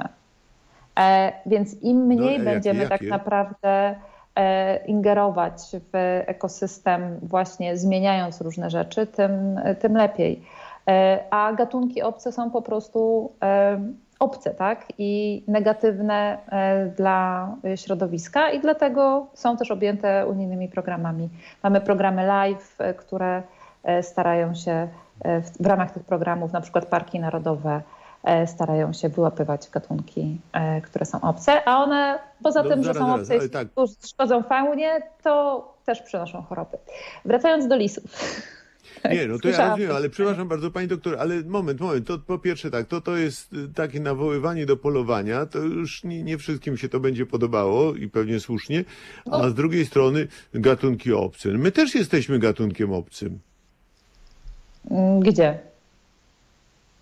Na Ziemi nie. No jak to znaczy, gdzie? No, w Europie nie jesteśmy no, gatunkiem obcym. Na przykład na teren Polski tutaj nasi przodkowie przybyli pewnie te 12 tysięcy lat temu, no to w Okej. dziejach przyrody to jesteśmy epizodem. Mhm, no zgadza się. Mm, Tylko teraz znowu pytanie, co jest dla nas priorytetem? Jeżeli priorytetem jest dla nas bioróżnorodność, zachowanie pól genowych i gatunków, które występują na danym terenie naturalnie, to będziemy używać różnych narzędzi, żeby je promować i chronić. I będzie to na przykład wspomaganie rozrodu, zmiana środowiska, tak? przywracanie pewnych środowisk, e, ale także e, walka z tym, co je niszczy na przykład zanieczyszczeniem środowiska, e, ale także właśnie z gatunkami obcymi. Przykładów mamy wiele. W Polsce mamy na przykład walkę o przywrócenie mm, norki, czy wsiedlanie głusów, czy cietrzewi, e, czy wsiedlanie żółwi. Tak? No i żeby ta praca miała sens, żeby te gatunki, których jest bardzo mało i które są dla nas rodzinne i na którym nam zależy, żeby ta bioróżnorodność była utrzymana, żeby one mogły egzystować, to musimy po pierwsze zbadać, jakie czynniki powodują, że te gatunki zmniejszyły swoją liczebność, a po drugie wpływać na nie. Tak? E, No więc czasami to się bardzo, wiąże. bardzo pani dziękuję. No właśnie, bo tutaj chcę przeczytać e, rzecz. Dziękuję pani za rozmowę, bo e, nasza słuchaczka napisała tak. Taki ekolog mi się podoba, bo rzeczywiście musimy umieć wyważyć, co jest ważne i ważniejsze. E, No i kolejne, to co czyta się na stronach ekologicznych miesza w głowie ludziom niewykształconym. E, Proszę pani, czyli tak, po pierwsze, jak widać e, to, co pani powiedziała, wielu naszym słuchaczom się podoba. Po drugie, no właśnie cieszę się, że są ludzie, którzy zajmują się ekologią zwierząt, mają wyważony, ciekawy stosunek. No a to, co pani opowiedziała o kleszczach, chociaż mnie to jakoś nie uspokoiło. Także dziękuję pani serdecznie za rozmowę. Mam nadzieję, że jeszcze będziemy mieli przyjemność rozmawiać z panią w, w Halo Radio w najbliższych miesiącach. Dziękuję bardzo. Bardzo Proszę dziękuję. państwa, no tak, skoro jesteśmy, skoro jesteśmy w lesie, no to warto czasem się rozejrzeć dookoła. E, W wielu regionach no, można zauważyć jakieś mokradła, małe zbiorniki wodne. Mm, Ja nawet wspominałem wcześniej, że będzie mowa o wodzie, no właśnie o różnych rzeczach związanych z wodą. E, Ja się spotkałem z tym, że właściciele ziemi lub nawet władze gmin zasypują takie zbiorniki mm, czy mokradła. No na przykład zasypują to gruzem albo zasypują no, niestety śmieciami często. E, Dzięki temu uzyskują dodatkowe tereny uprawne. No właśnie i to jest problem, czy zyskują, czy tracą i co zyskują, a co tracą. Mam nadzieję, że za chwilę będziemy mogli porozmawiać z panią doktor Zofią Celewicz z Uniwersytetu Przyrodniczego w Poznaniu. Jeżeli tylko uda nam się połączenie na Skype'ie, zobaczymy jak to będzie wyglądało. Y, Podobno już mamy. Dzień dobry pani doktor. Cieszę się ogromnie, że się słyszymy. Dzień dobry panie redaktorze, dzień dobry państwu. Dzień dobry, dzień dobry. No właśnie, zacząłem o tych, o tych zbiornikach wodnych już opowiadać, co, to co mnie się nasuwa, a w wielu miejscach pani to na pewno widziała takie różne małe oczka, wodne zbiorniki. No Warszawa leży na terenie polodowcowym, więc tu kiedyś było bardzo dużo takich zbiorników. Ja mieszkam w centrum Warszawy, tu przecież mamy w okolicach Muranowa ulicę Stawki, on, ona biegła właśnie dokładnie między Stawkami, ulicę Dziką, która biegła pomiędzy tymi y, powązki, które też były zbudowane na bagnach i tak dalej, i tak dalej. Zresztą kiedyś prawie przy samym Starym Mieście były tereny, z których nasi przodkowie czerpali wodę, czyli różne takie właśnie zb- źródełka, bagienka, coś tam. Potem tu, gdzie dziś są w Warszawie sądy na Lesznie, to tam były zbiorniki wodne, z których Warszawa czerpała wodę przez całe stulecia. No i pani na pewno zna wiele takich zbiorników. Ym, No a, a właśnie a mamy niedobory wody. I równocześnie niszczymy te zbiorniki. Teraz nawet w tej chwili w Wiśle w Warszawie poziom wody jest bardzo niski. No widać na przykład jakieś kamienie wystające z rzeki, czyli jest kiepsko. Na innych rzekach też nie jest chyba lepiej. Na Warcie zdaje się jest zupełnie źle. No i To prawda? a równocześnie kilka miesięcy temu była mowa o tych, o tych y, małych oczkach wodnych, zostały wyśmiane. No i właściwie wszystko wróciło do normy, czyli do tego, że nie robimy nic. Tak.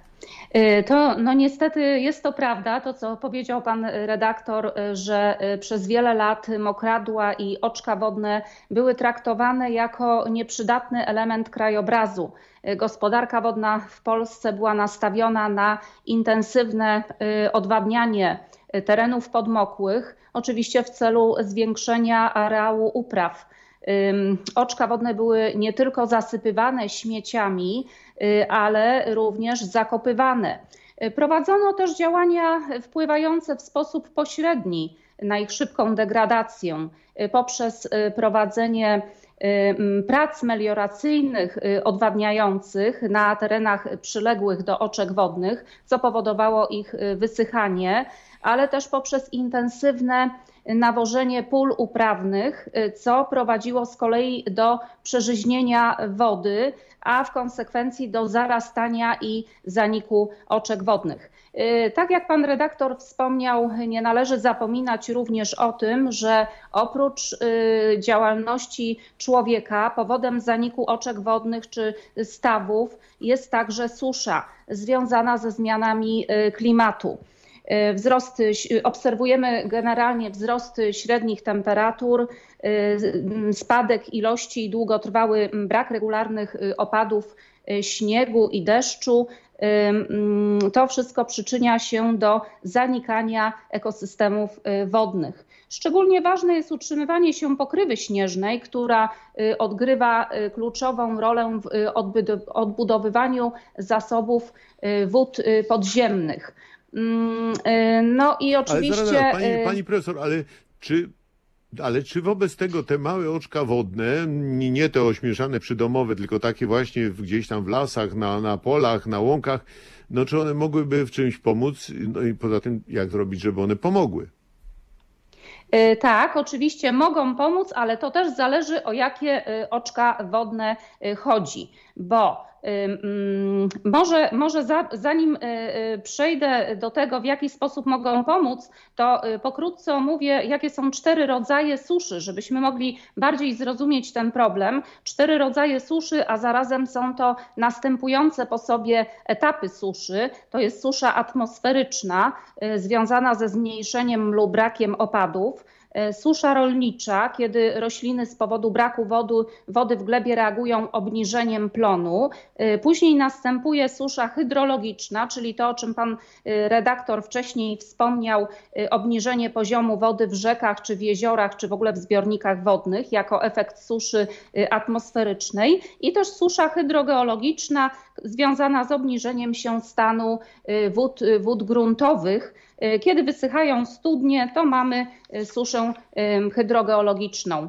E, I czy ośmieszane oczka wodne mogą nam pomóc? No, jeśli pan redaktor ma na myśli oczka wodne przydomowe czy przyblokowe, to te akurat tak, są to mało świetny rozsadnik komarów, to po prostu aż miło tak, posłuchać. Komary będą to, to, to wtedy też... żyły sobie cudownie komary, to, to, później jeszcze może powiem coś więcej na temat tych komarów, ale e, te, te oczka przydomowe są akurat mało skutecznym sposobem na walkę z suszą, a szczególnie z suszą rolniczą, czy też suszą e, hydrogeologiczną, o których to rodzajach suszy przed chwilą wspomniałam. E, jeśli mają te oczka wodne przydomowe, jeżeli one mają w ogóle nawadniać tereny przyległe, to po pierwsze nie powinny być zbyt szczelne, a niestety y, takie są zazwyczaj, a po, poza tym powinna do nich trafiać też y, deszczówka z dachu, czyli muszą być też odpowiednio mm, usytuowane. Y, nasze oczka sztuczne są zwykle szczelne, poza tym kiedy woda z nich paruje, szczególnie okresie, w okresie letnim, to właściciele często y, dolewają do tych oczek wodnych wody, wodę z kranu, a to akurat nie jest żadna mm, oszczędność wody. Więc żeby to wszystko miał, miało sens, to no, muszą być spełnione tutaj pewne, pewne warunki przy ich zakładaniu, pewne wymogi. E, Ale wie pani, Wydaje przepraszam się, bardzo, że- bo mi się nasuwa tutaj jedna sprawa. Ja o tym już kiedyś w Halo Radio wspominałem. Y, Bo my tak mówimy, te oczka wodne, tam tego, no y, kiedyś już około tysiąca lat temu król Kasapa I na Sri Lance, czyli na Ceylonie, kazał po prostu ludziom budować różne zbiorniki wodne na wsi, w gospodarstwach rolnych, ale powstawały oczywiście i ogromne. Turystom się pokazuje taki wielki zbiornik wodny, który został wtedy zbudowany o ogromnej wysokości y, tej, mm, tego, tego obwałowania, kilkanaście metrów i proszę sobie wyobrazić, że wtedy to już było szczelne i oni zaczęli budować te szczelne zbiorniki, bo on powiedział, że żadna kropla wody nie ma prawa spłynąć do oceanu, dopóki nie odda swojej pracy człowiekowi. No i jak się okazuje, oni nie mają problemu z wodą, na Sri Lance woda jest, wszyscy mają to, tyle, ile trzeba, rolnictwo świetnie z tego korzysta. No to może by skorzystać z takich doświadczeń, co prawda Sri Lanki, ale sprzed y, tysiąca lat i, i zrobić to samo u nas. Y, No można by tak było, tylko dobrze by było też nie, y, nie uzupełniać y, y, niedoboru ubytków wody w tych sztucznych zbiornikach y, wodą z kranu, tylko jednak No nie, skorzystać to nie ma sensu, to kompletnie bez sensu. No. To Y, jest ale- przelewanie z ale- pustego w próżne. Y, Tylko, że no, gromadzenie, gromadzenie wody w, w okresach jej nadmiaru i przytrzymywanie, przechowywanie jej przez dłuższy czas w celu późniejszego wykorzystania, to też można e, stosować e, właśnie gromadzenie deszczówki w beczkach czy w kontenerach w celu e, później nawadniania na przykład ogródków czy... czy I czy, kiedyś tak się mm, robiło. I kiedyś tak, się Tak, robiło, tak. proszę pani, te zbiorniki, beczki na deszczówkę, pamiętam, Zbiorniki jak najbardziej. widziałem na wsiach. Tak, tak.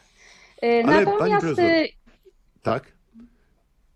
Pani Ja bym chciała tutaj bardziej może się skupić na, na tych y, oczkach wodnych, które powstały w sposób naturalny, ocz, na oczkach wodnych y, polodowcowych, szczególnie y, na obszarach rolniczych, które właśnie świetnie nadają się do walki z suszą, jeśli tak można w uproszczeniu powiedzieć. Mm. Y, Są to oczka nie tylko śródpolne, ale i y, śródleśne. Ym, A y, o, na, o nich właśnie chciałabym więcej powiedzieć, dlatego że mm, grunty orne stanowią ponad połowę powierzchni naszego kraju i to one, te oczka wodne śródpolne pełnią bardzo ważne funkcje hydrologiczne, a wiadomo, że rolnictwo najbardziej cierpi z powodu niedoborów wody. Y, I one y, pełnią, te oczka wodne pełnią nie, te, nie tylko ważną rolę w zwiększaniu lokalnej retencji, czyli gromadzenie wody, którą można wykorzystać do nawadniania y, pól uprawnych, ale też wspomagają zasilanie wód gruntowych w terenie przyległym, co, na terenie przyległym, co zwiększa wilgotność gleb i jednocześnie zmniejsza ich erozję. I to jest właśnie szczególnie istotne na obszarach o y, małej jeziorności i z niekorzystnym bilansem wodnym, y, do których na przykład od wielu lat należy y, środkowa Wielkopolska. Mm, Także No właśnie, to jest mm, ciekawe, że w Wielkopolsce mamy po jezierze wielkopolskie, ale równocześnie Wielkopolska ma problemy z wodą. To są to między innymi związane problemy właśnie z tym, że, że te zbiorniki wodne y, y, zanikają. Co ciekawe, małe zbiorniki wodne w dużej liczbie przynoszą większe korzyści niż jeden duży. Y, Z powierzchni małego zbiornika przenika do obiegu 30% pary wody więcej niż z takiej samej powierzchni zbiornika y, dużego, a więcej y, pary wodnej w powietrzu y, sprzyja kondensacji, szybszej kondensacji i tym samym zwiększa wielkość opadów. Także to też jest ważne, żeby tych oczek wodnych było więcej na, na tym obszarze, szczególnie w krajobrazie rolniczym i, i o to trzeba dbać. Ale od, skupiliśmy się akurat na, tej, na tym braku wody, ale pani się zajmuje życiem w tych y, oczkach wodnych. Y, No i właściwie to jest y, ciekawe, że no, ja myślałem zawsze, że no owszem, no żyją tam jakieś żaby, larwy komarów, może zaskrońce, może coś jeszcze, dookoła rosną trzciny, czasem rośnie sitowie. No ale podejrzewam, że to jest obraz dosyć uproszczony. Ja nie jestem biologiem. To czy mogłaby Pani powiedzieć, jakie życie wobec tego rozwija się w oczkach wodnych i dlaczego ono jest takie ważne? E, tak, już o tym e, zaraz powiem. Może najpierw powiem ogólnie o tym, że te śródpolne oczka wodne pełnią nie tylko funkcje e, hydrologiczne, o których już wcześniej powiedzieliśmy, ale też funkcje, ważne funkcje biologiczne, funkcje chemiczne, rekreacyjne, gospodarcze i też poprawiają mikroklimat otoczenia. Y, one stanowią doskonały poligon badawczy dla badań y, ekologicznych, y, ochrony przyrody, czy nawet monitoringu globalnych zmian środowiska. I co ciekawe, przez wiele lat te oczka wodne nie cieszyły się szczególnym zainteresowaniem wśród naukowców i traktowane były jako mm, mniej wartościowe odpowiedniki jezior. Były więc pomijane w badaniach hydrobiologicznych, w ochronie przyrody ale to się na szczęście powoli zmienia. Y, y, co ciekawe, y, one są ostoją bioróżnorodności. Oczka wodne mm, wpływają na zwiększenie różnorodności gatunkowej, utrzymują też różnorodność gatunkową. Żyje tam wiele e, interesujących gatunków e, glonów planktonowych, którymi ja się szczególnie zajmuję w swoich badaniach, ale także roślin naczyniowych czy, czy zwierząt. I są to często gatunki nie tylko pospolite, ale też rzadkie, chronione czy zagrożone wyginięciem.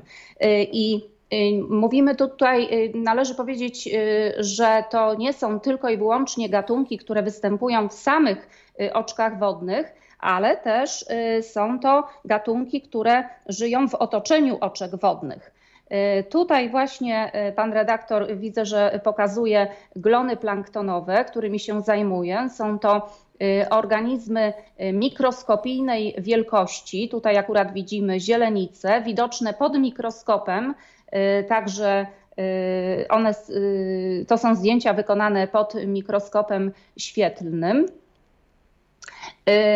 I one właściwie stanowią grupę producentów pierwotnych. Glonami planktonowymi żywią się drobne bezkręgowce wodne, skorupiaki, do których należą między innymi znane na pewno wszystkim rozwielitki, czyli dafnie.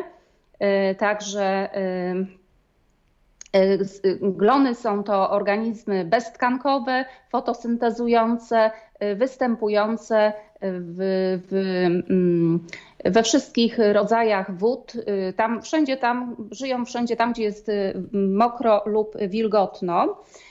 Także jest to Mają bardzo piękne interesująca... kształty z tych, tych fotografii, które pani nam y, tak. była łaskawa udostępnić. To widać, że mają piękne, takie niezwykłe kształty.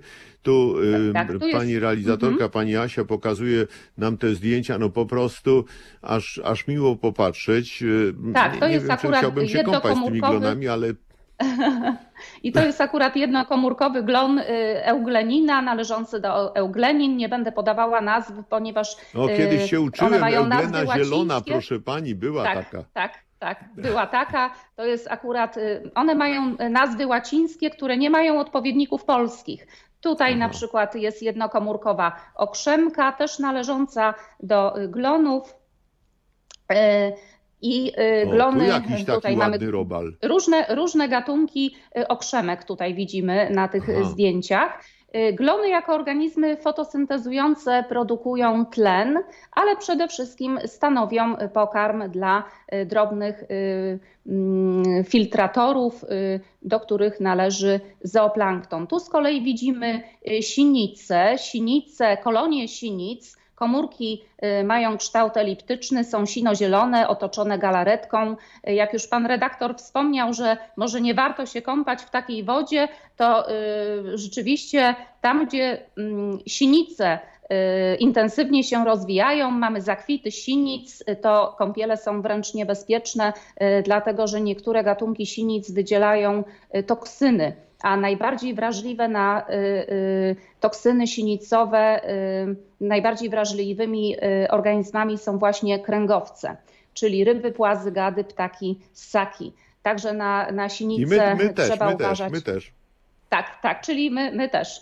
Y, No i y, jeżeli chodzi o y, zakwity glonów, z zakwitem mamy do czynienia wtedy, kiedy glony bardzo intensywnie się rozmnażają i zakwit można zobaczyć, rozpoznać gołym okiem. Kiedy woda jest mętna, mało przejrzysta i Zielona, przybiera taka, taki specyficzne kożuch, często tak, zieleni. Aj, to specyficzne fatalnie wygląda.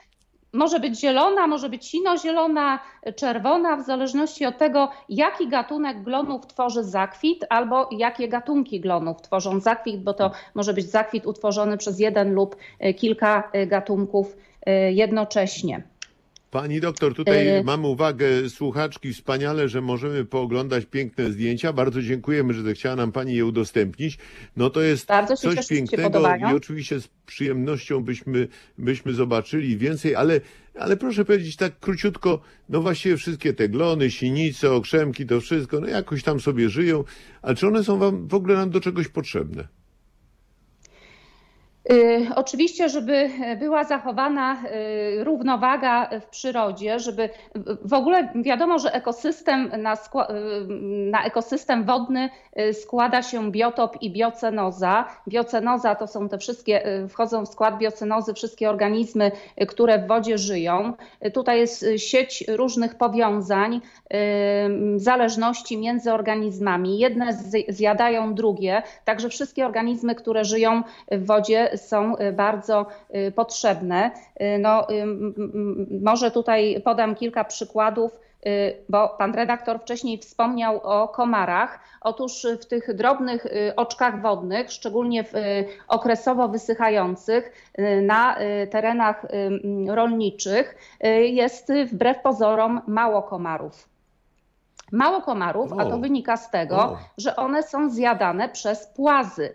Y, Płazy, jak wiadomo, są pod ochroną, a y, płazy bardzo chętnie zamieszkują właśnie oczka wodne. Wiadomo, że po to, żeby y, płazy mogły przejść cały cykl rozwojowy, to jest im potrzebna, potrzebna do tego woda, bo w wodzie składają jaja, ale też kijanki, które są larwami płazów bezogonowych, no, żyją w wodzie. Y, No więc płazy żywią się y, y, komarami, bardzo chętnie zjadają komary. Ryby również żywią się komarami, larwami owadów, larwami komarów konkretnie. Aczkolwiek nie jest to dobre, kiedy jest za dużo ryb, bo one z kolei zjadają larwy płazów. I komary również są zjadane w tych oczkach wodnych nie tylko przez płazy, ale także przez ptaki, na przykład przez jaskółki czy jeżyki, przez nietoperze, przez nawet przez drobne ssaki, na przykład ryjówki, y, które żyją w otoczeniu y, oczek wodnych. No pani, E, pani także doktor, jest- bardzo, bardzo się cieszę. No wprowadziła nas pani w, w niezwykły świat. Podejrzewam, że dla większości słuchaczy, mieszczuchów jakby nie było, e, to wszystko są rzeczy no niesłychane, tajemnicze. E, Ja proponuję tak, jeżeli kiedyś pani znajdzie czas, na przykład na wiosnę, wtedy kiedy przyroda budzi się do życia i zechce nam pani zrobić taki przewodnik Bardzo po chętnie. takich małych oczkach Tak. wodnych, które, które właśnie na wiosnę będzie można oglądać, to bardzo chętnie skorzystamy z Pani kolejnych zdjęć, jeśli Pani zechce je udostępnić i e, bardzo, Bardzo chętnie. chętnie m, odwiedzimy właśnie z Pani, e, pod Pani przewodnictwem takie oczka wodne. A dziś bardzo serdecznie dziękuję Pani za te wspaniałe, ciekawe wyjaśnienia e, i mam nadzieję, że spotkamy się za no, parę miesięcy, jak zrobi się tylko cieplej. Dziękuję Pani bardzo. Dziękuję uprzejmie. Dziękuję bardzo. Natomiast y, badania naukowców przynoszą nam nie tylko ciekawostki, wspaniałe rzeczy, y, to, że możemy zajrzeć y, w obszary, które są nam na ogół nieznane. No, bywa, że te badania pozwalają na odkrycie bardzo ważnych prawidłowości.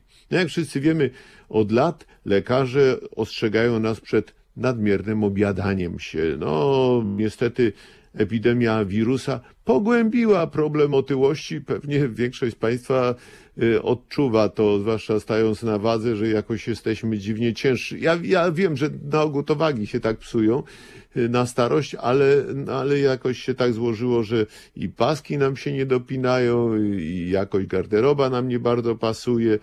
No właśnie, prawie wszyscy przybraliśmy na wadze, no siedzimy w domach, stres zabijamy jedzeniem, mamy niewiele ruchu. Pani profesor, y, doktor habilitowana Joanna Śliwowska z Uniwersytetu Przyrodniczego w Poznaniu ma dla nas, no można powiedzieć, że nie najlepszą wiadomość, ponieważ otyłość może pogarszać nasze szanse w walce z wirusem. No niedobrze. Pani profesor, dzień dobry. Mam nadzieję, że pani tak do końca nas nie dobije. No, też mam, mm, panie redaktorze, taką nadzieję. Dobry wieczór państwu, dobry wieczór panie redaktorze. Dobry Dziękuję wieczór. za zaproszenie do Dobry programu. wieczór. Trochę żartobliwie zacząłem, ale proszę pani, dlaczego otyli powinni, y, m, powinni właśnie wziąć sobie te uwagi do serca? Y, Skąd wiadomość, że ta otyłość właśnie pogarsza nasze szanse na pokonanie no, tego paskudnego, groźnego wirusa? Pewnie nie tylko do serca, ale również do żołądka, bo wiadomo, że przez żołądek Ja, do serca... zwłaszcza. Tak, tak. I to o tym dzisiaj będziemy sobie opowiadali.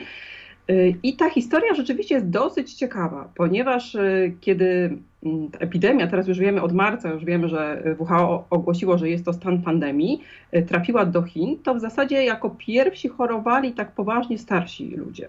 I to były takie doniesienia, że w zasadzie ta, ta populacja jest taka, y, osób starszych jest zagrożona. I rzeczywiście y, tak też przypuszczano, że jak ta y, choroba się rozwinie i też y, trafi do Stanów Zjednoczonych, że ta sytuacja będzie podobna. Ale tam okazało się, że było jednak troszkę inaczej. Okazało się, że wśród osób tych chorych i też hos- hospitalizowanych bardzo wiele było młodych osób. Nie tylko, że młodych, ale również otyłych. Także zauważono A. taki związek i te badania zostały opisane rzeczywiście przez kilka grup naukowców i to były takie poważne badania no, medyczne i biomedyczne. E, Na przykład e, to byli naukowcy z Uniwersytetu John Hopkins w Baltimore, czy z Uniwersytetu we Florydzie, czy z Uniwersytetu w Cincinnati w Ohio, gdzie miałam też przyjemność być na stażu poddoktorskim, e, czy z Uniwersytetu w Pensylwanii. Także to były badania na bardzo dużych populacjach osób. Tak, i zauważono rzeczywiście taki związek, że wśród tych osób hospitalizowanych, tych takich też y, takich ciężkich ob- objawach, ob, ciężkich objawach tej choroby są osoby młodsze, ale właśnie takie w grupie, y, y, w grupie takich osób klasyfikujących się jako osoby otyłe. I w zasadzie bardzo wiele już takich badań mamy. Dzisiaj nawet tak przygotowując się troszkę też do tego spotkania z e, panem redaktorem i z państwem, e, no, weszłam sobie na stronę taką PubMed, tam, to jest tak, tam można znaleźć też informacje o takich badaniach naukowych, to są artykuły naukowe zamieszczane i wpisałam sobie takie właśnie słowa kluczowe, otyłość i COVID-19. I wyszło mi, proszę państwa, 1289 artykułów na ten temat. Także widzicie państwo, że ten O. problem jest bardzo, bardzo poważny. Tak? I nie tylko z badań w Stanach Zjednoczonych. Badania takie prowadzono również w innych krajach. We Włoszech e, również prowadzono e, w Wielkiej Brytanii i one się potwierdzają. Były takie badania z września, które są chyba takie, no, takie dość też bardzo na dużej też e, populacji osób, które pokazały, że wśród właśnie tych osób hospitalizowanych w Stanach Zjednoczonych 77% stanowią pacjenci z otyłością y, lub nadwagą. Także jest to rzeczywiście bardzo, bardzo poważny problem. Także myślę, że tutaj no, powinniśmy no, dbać trochę o tą swoją kondycję fizyczną. Y, No, z czym to się wiąże? No, wiąże się to z tym, że oczywiście jeżeli spożywamy takie pokarmy w dużej mierze niezdrowe, no co oczywiście teraz ta, to zamknięcie ten taki okres, y, gdzie jesteśmy więcej w domu, no sprzyja temu, tak? No bo tak nam się gdzieś No tam oczywiście, proszę pani, no Tak, jest, jesteśmy w stresie, to te słodycze, czy jakieś y, rzeczy słodkie, przyjemne, no chociaż trochę nam osłodzą to, że jesteśmy sami, że nie możemy się spotykać, że no nawet to uprawianie sportu to tak też różnie bywa. Mm, Ale skoro pani powiedziała, że to nie jest tylko nasz polski problem, no w Polsce na, jednak na szczęście ludzi otyłych mamy, no tam da się około 25%, może nawet mniej, a w Stanach to jest ponad 40%, to różnica jest jednak dosyć spora. No dobrze, ale czy z tych badań wynika, co można by zrobić, żeby nasz organizm mógł lepiej poradzić sobie z takim no, dosyć podstępnym wrogiem? To na pewno jest kilka takich zaleceń, które no, dobrze jest przestrzegać. Pierwsze to na pewno ograniczenie e, pokarmów bogatych w tłuszcze i cukry. Wiemy, że, ten tłuszcz, te, że te tłuszcze i cukry są szkodliwe. Oczywiście, żegnajcie tak jak pan głową, żegnajcie ciasteczka, tak, cukierki, żegnajcie tak. te pyszne pączki. E, Myślę, że można sobie troszkę dogodzić, ale nie za dużo, tak? bo cukier rzeczywiście nawet w porównaniu z tłuszczami no, jest e, taki bardziej szkodliwy. Z drugiej strony oczywiście wiemy, że mamy w mózgu, bo my, ja zajmuję też się tymi zmianami takimi w mózgu powodowanymi między innymi przez dietę, mamy taki układ, który nazywa się układem nagrody. Tak jak sama nazwa mówi, nagradza nas. Tak? I jeżeli zjemy sobie coś słodkiego, coś dobrego, no to wydziela nam się doma, dopamina i czujemy się dobrze. Także troszkę tej dopaminy jest nam potrzebne. Ale jak, jak, powie, jak w każdym porzekadle, tak No to za jeden dużo to pączek, nic jeden pączek pani daje dyspensę, tak? E, jeden pączek mogę dać dyspensę. To na pewno wiemy, tak? Czyli, e, czyli to jest jedna rzecz. Druga, druga tak, takie zalecenie to są warzywa i owoce. I to też wiemy z wielu badań, między innymi w krajach śródziemnomorskich, że właśnie ta dieta śródziemnomorska jest taka e, no, preferowaną, preferowaną dietą. No i trzecia rzecz to jest aktywność fizyczna. I teraz tutaj według zaleceń WHO, no to jest około 60 minut dziennie dla dzieci i około 150 minut na tydzień dla dorosłych. Tak? I teraz teraz to chciałabym- chwileczkę, chwileczkę, chwileczkę, ale to by wy, wynikało, że wystarczy tylko 20 minut dziennie się poruszać i już, już nie będzie tak źle? już nie będzie tak źle, tak? Nie będzie tak tragiczny. I jak teraz to możemy robić? No są bardzo proste sposoby. Każdy z nas ma telefon komórkowy. Tam jest taka funkcja, możemy Tak. sobie zaznaczyć aktywność fizyczna, tak? I nam bardzo ładnie Tak. pokazuje, ile kroków przeszliśmy, tak? Ile byliśmy aktywni, byliśmy nieaktywni. I teraz możemy sobie porównać, co robiliśmy wczoraj, co No robiliśmy ile, ile kroków, ile kroków pani zaleca? 6 tysięcy to jest takie zalecane, żeby, żeby dobrze w miarę funkcjonować. No ale Więc 6 tysięcy to jest właśnie godzina. Tak, no to jest, no ale przemieszczamy się po, po domu, troszkę chodzimy, trochę ćwiczymy, tak? Czyli to jest zalecane, żeby w ogóle jak, była aktywność, tak? To nie muszą być y, ruchy jakieś takie, nie wiem, no bardzo skomplikowane, to nie muszą być zapasy, to nie muszą być bardzo skomplikowane ćwiczenia. To są takie ćwiczenia, oczywiście znowu mamy wiele badań, które pokazują, że ćwiczenia takiego typu cardio, czyli które podnoszą nam ciśnienie krwi, oczywiście dla tych osób, które mogą podnieść sobie to ciśnienie krwi, są zalecane. I rzeczywiście bardzo ciekawe badania były robione w- Szwecji, y, gdzie pokazano, y, że na przykład wiemy, że mm, taka, ja może pokażę tutaj, gdzie to, gdzie to będzie. Tutaj mam taki model mózgu, tutaj Państwo widzicie, tak, jak, jak, go, jak go się otworzy, to w środku tutaj jest taka struktura, tutaj, o, pokażę Państwu, tutaj ta struktura, która nazywa się hipokampem. I ten hipokamp jest nam potrzebny do uczenia się, do zapamiętywania. Jak na przykład jedziemy samochodem, uczymy się drogi, tam są takie komórki, które nas informują o tym, że nie gubimy się. I za to rzeczywiście naukowcy parę lat temu otrzymali Nagrodę Nobla za, za, za zidentyfikowanie między innymi tych komórek. I to jest też taka struktura, w której zachodzi proces neurogenezy, czyli powstawania nowych komórek nerwowych, ale w dorosłym organizmie. Bo wiemy, że ten proces neurogenezy zachodzi no, w życiu powiedzmy płodowym, no to wszyscy się zgadzamy. Tak, ale naukowcy przez długi czas no, wątpili. Mówili, był taki okres, że mówiło się w nauce, że nic nie, już nic się nie rodzi, tylko wszystko umiera. No muszę Państwu powiedzieć, tutaj, tutaj pocieszyć, że jednak nie jest tak źle. Także nie będzie to taki bardzo pesymistyczny y, tutaj nasze spotkanie, bo jednak powstają te nowe komórki nerwowe. I między innymi aktywność fizyczna też promuje ten proces neurogenezy. A na przykład stres hamuje proces neurogenezy. No to teraz mamy tu możliwość, żeby sobie sterować, tak? czyli tymi po- powstawaniem tych nowych komórek nerwowych. I teraz te szwedzkie badania pokazały, to były badania na no, rekrutach do wojska, tak? bo w Szwecji to jest taki obowiązek powszechny. No, można też mieć służbę zastępczą, ale no, jest także te badania się rzeczywiście na dużej grupie populacji e, prowadzono. E, I tam różnego rodzaju badania, i badania fizyczne, i badania takie behawioralne, i trochę testów, także zgromadzono bardzo dużą e, liczbę informacji. No i co się okazało? E, Okazało się, że wśród tych ludzi, którzy ćwiczyli aktywnie, e, 2% na rok objętość tej wła- właśnie hipokampu rosła. Tak? A normalnie wiemy, że z wiekiem tak, każdego roku około 1% ta objętość tego hipokampu maleje.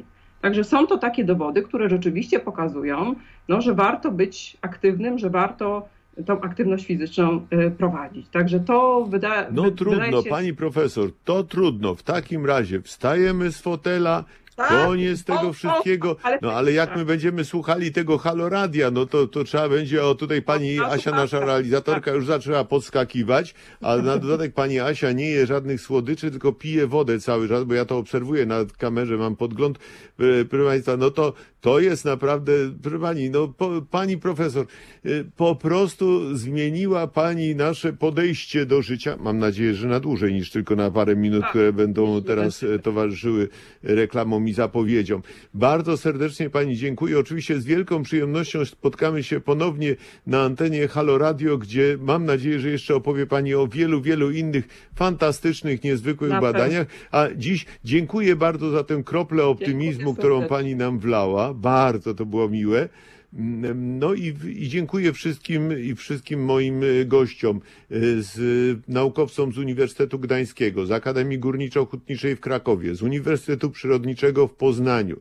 No i ja mam nadzieję, że te bardzo krótkie rozmowy, tak zostały zaprojektowane, pokazały Państwu, jak ciekawe, a nawet fascynujące są prace prowadzone w naszych uczelniach. No zobaczyliśmy kilka takich wspaniałych błysków. No, gdyby tak jeszcze nasi naukowcy mieli większe możliwości, no cóż, można tylko pomarzyć. A o innych bardzo ważnych badaniach Państwa i moi goście opowiedzą już za tydzień. Będzie ciekawie i jeszcze będzie dodatkowo zaskakująca niespodzianka. W każdym razie no, będę się o to starał. Dziś już dziękuję i do usłyszenia za tydzień.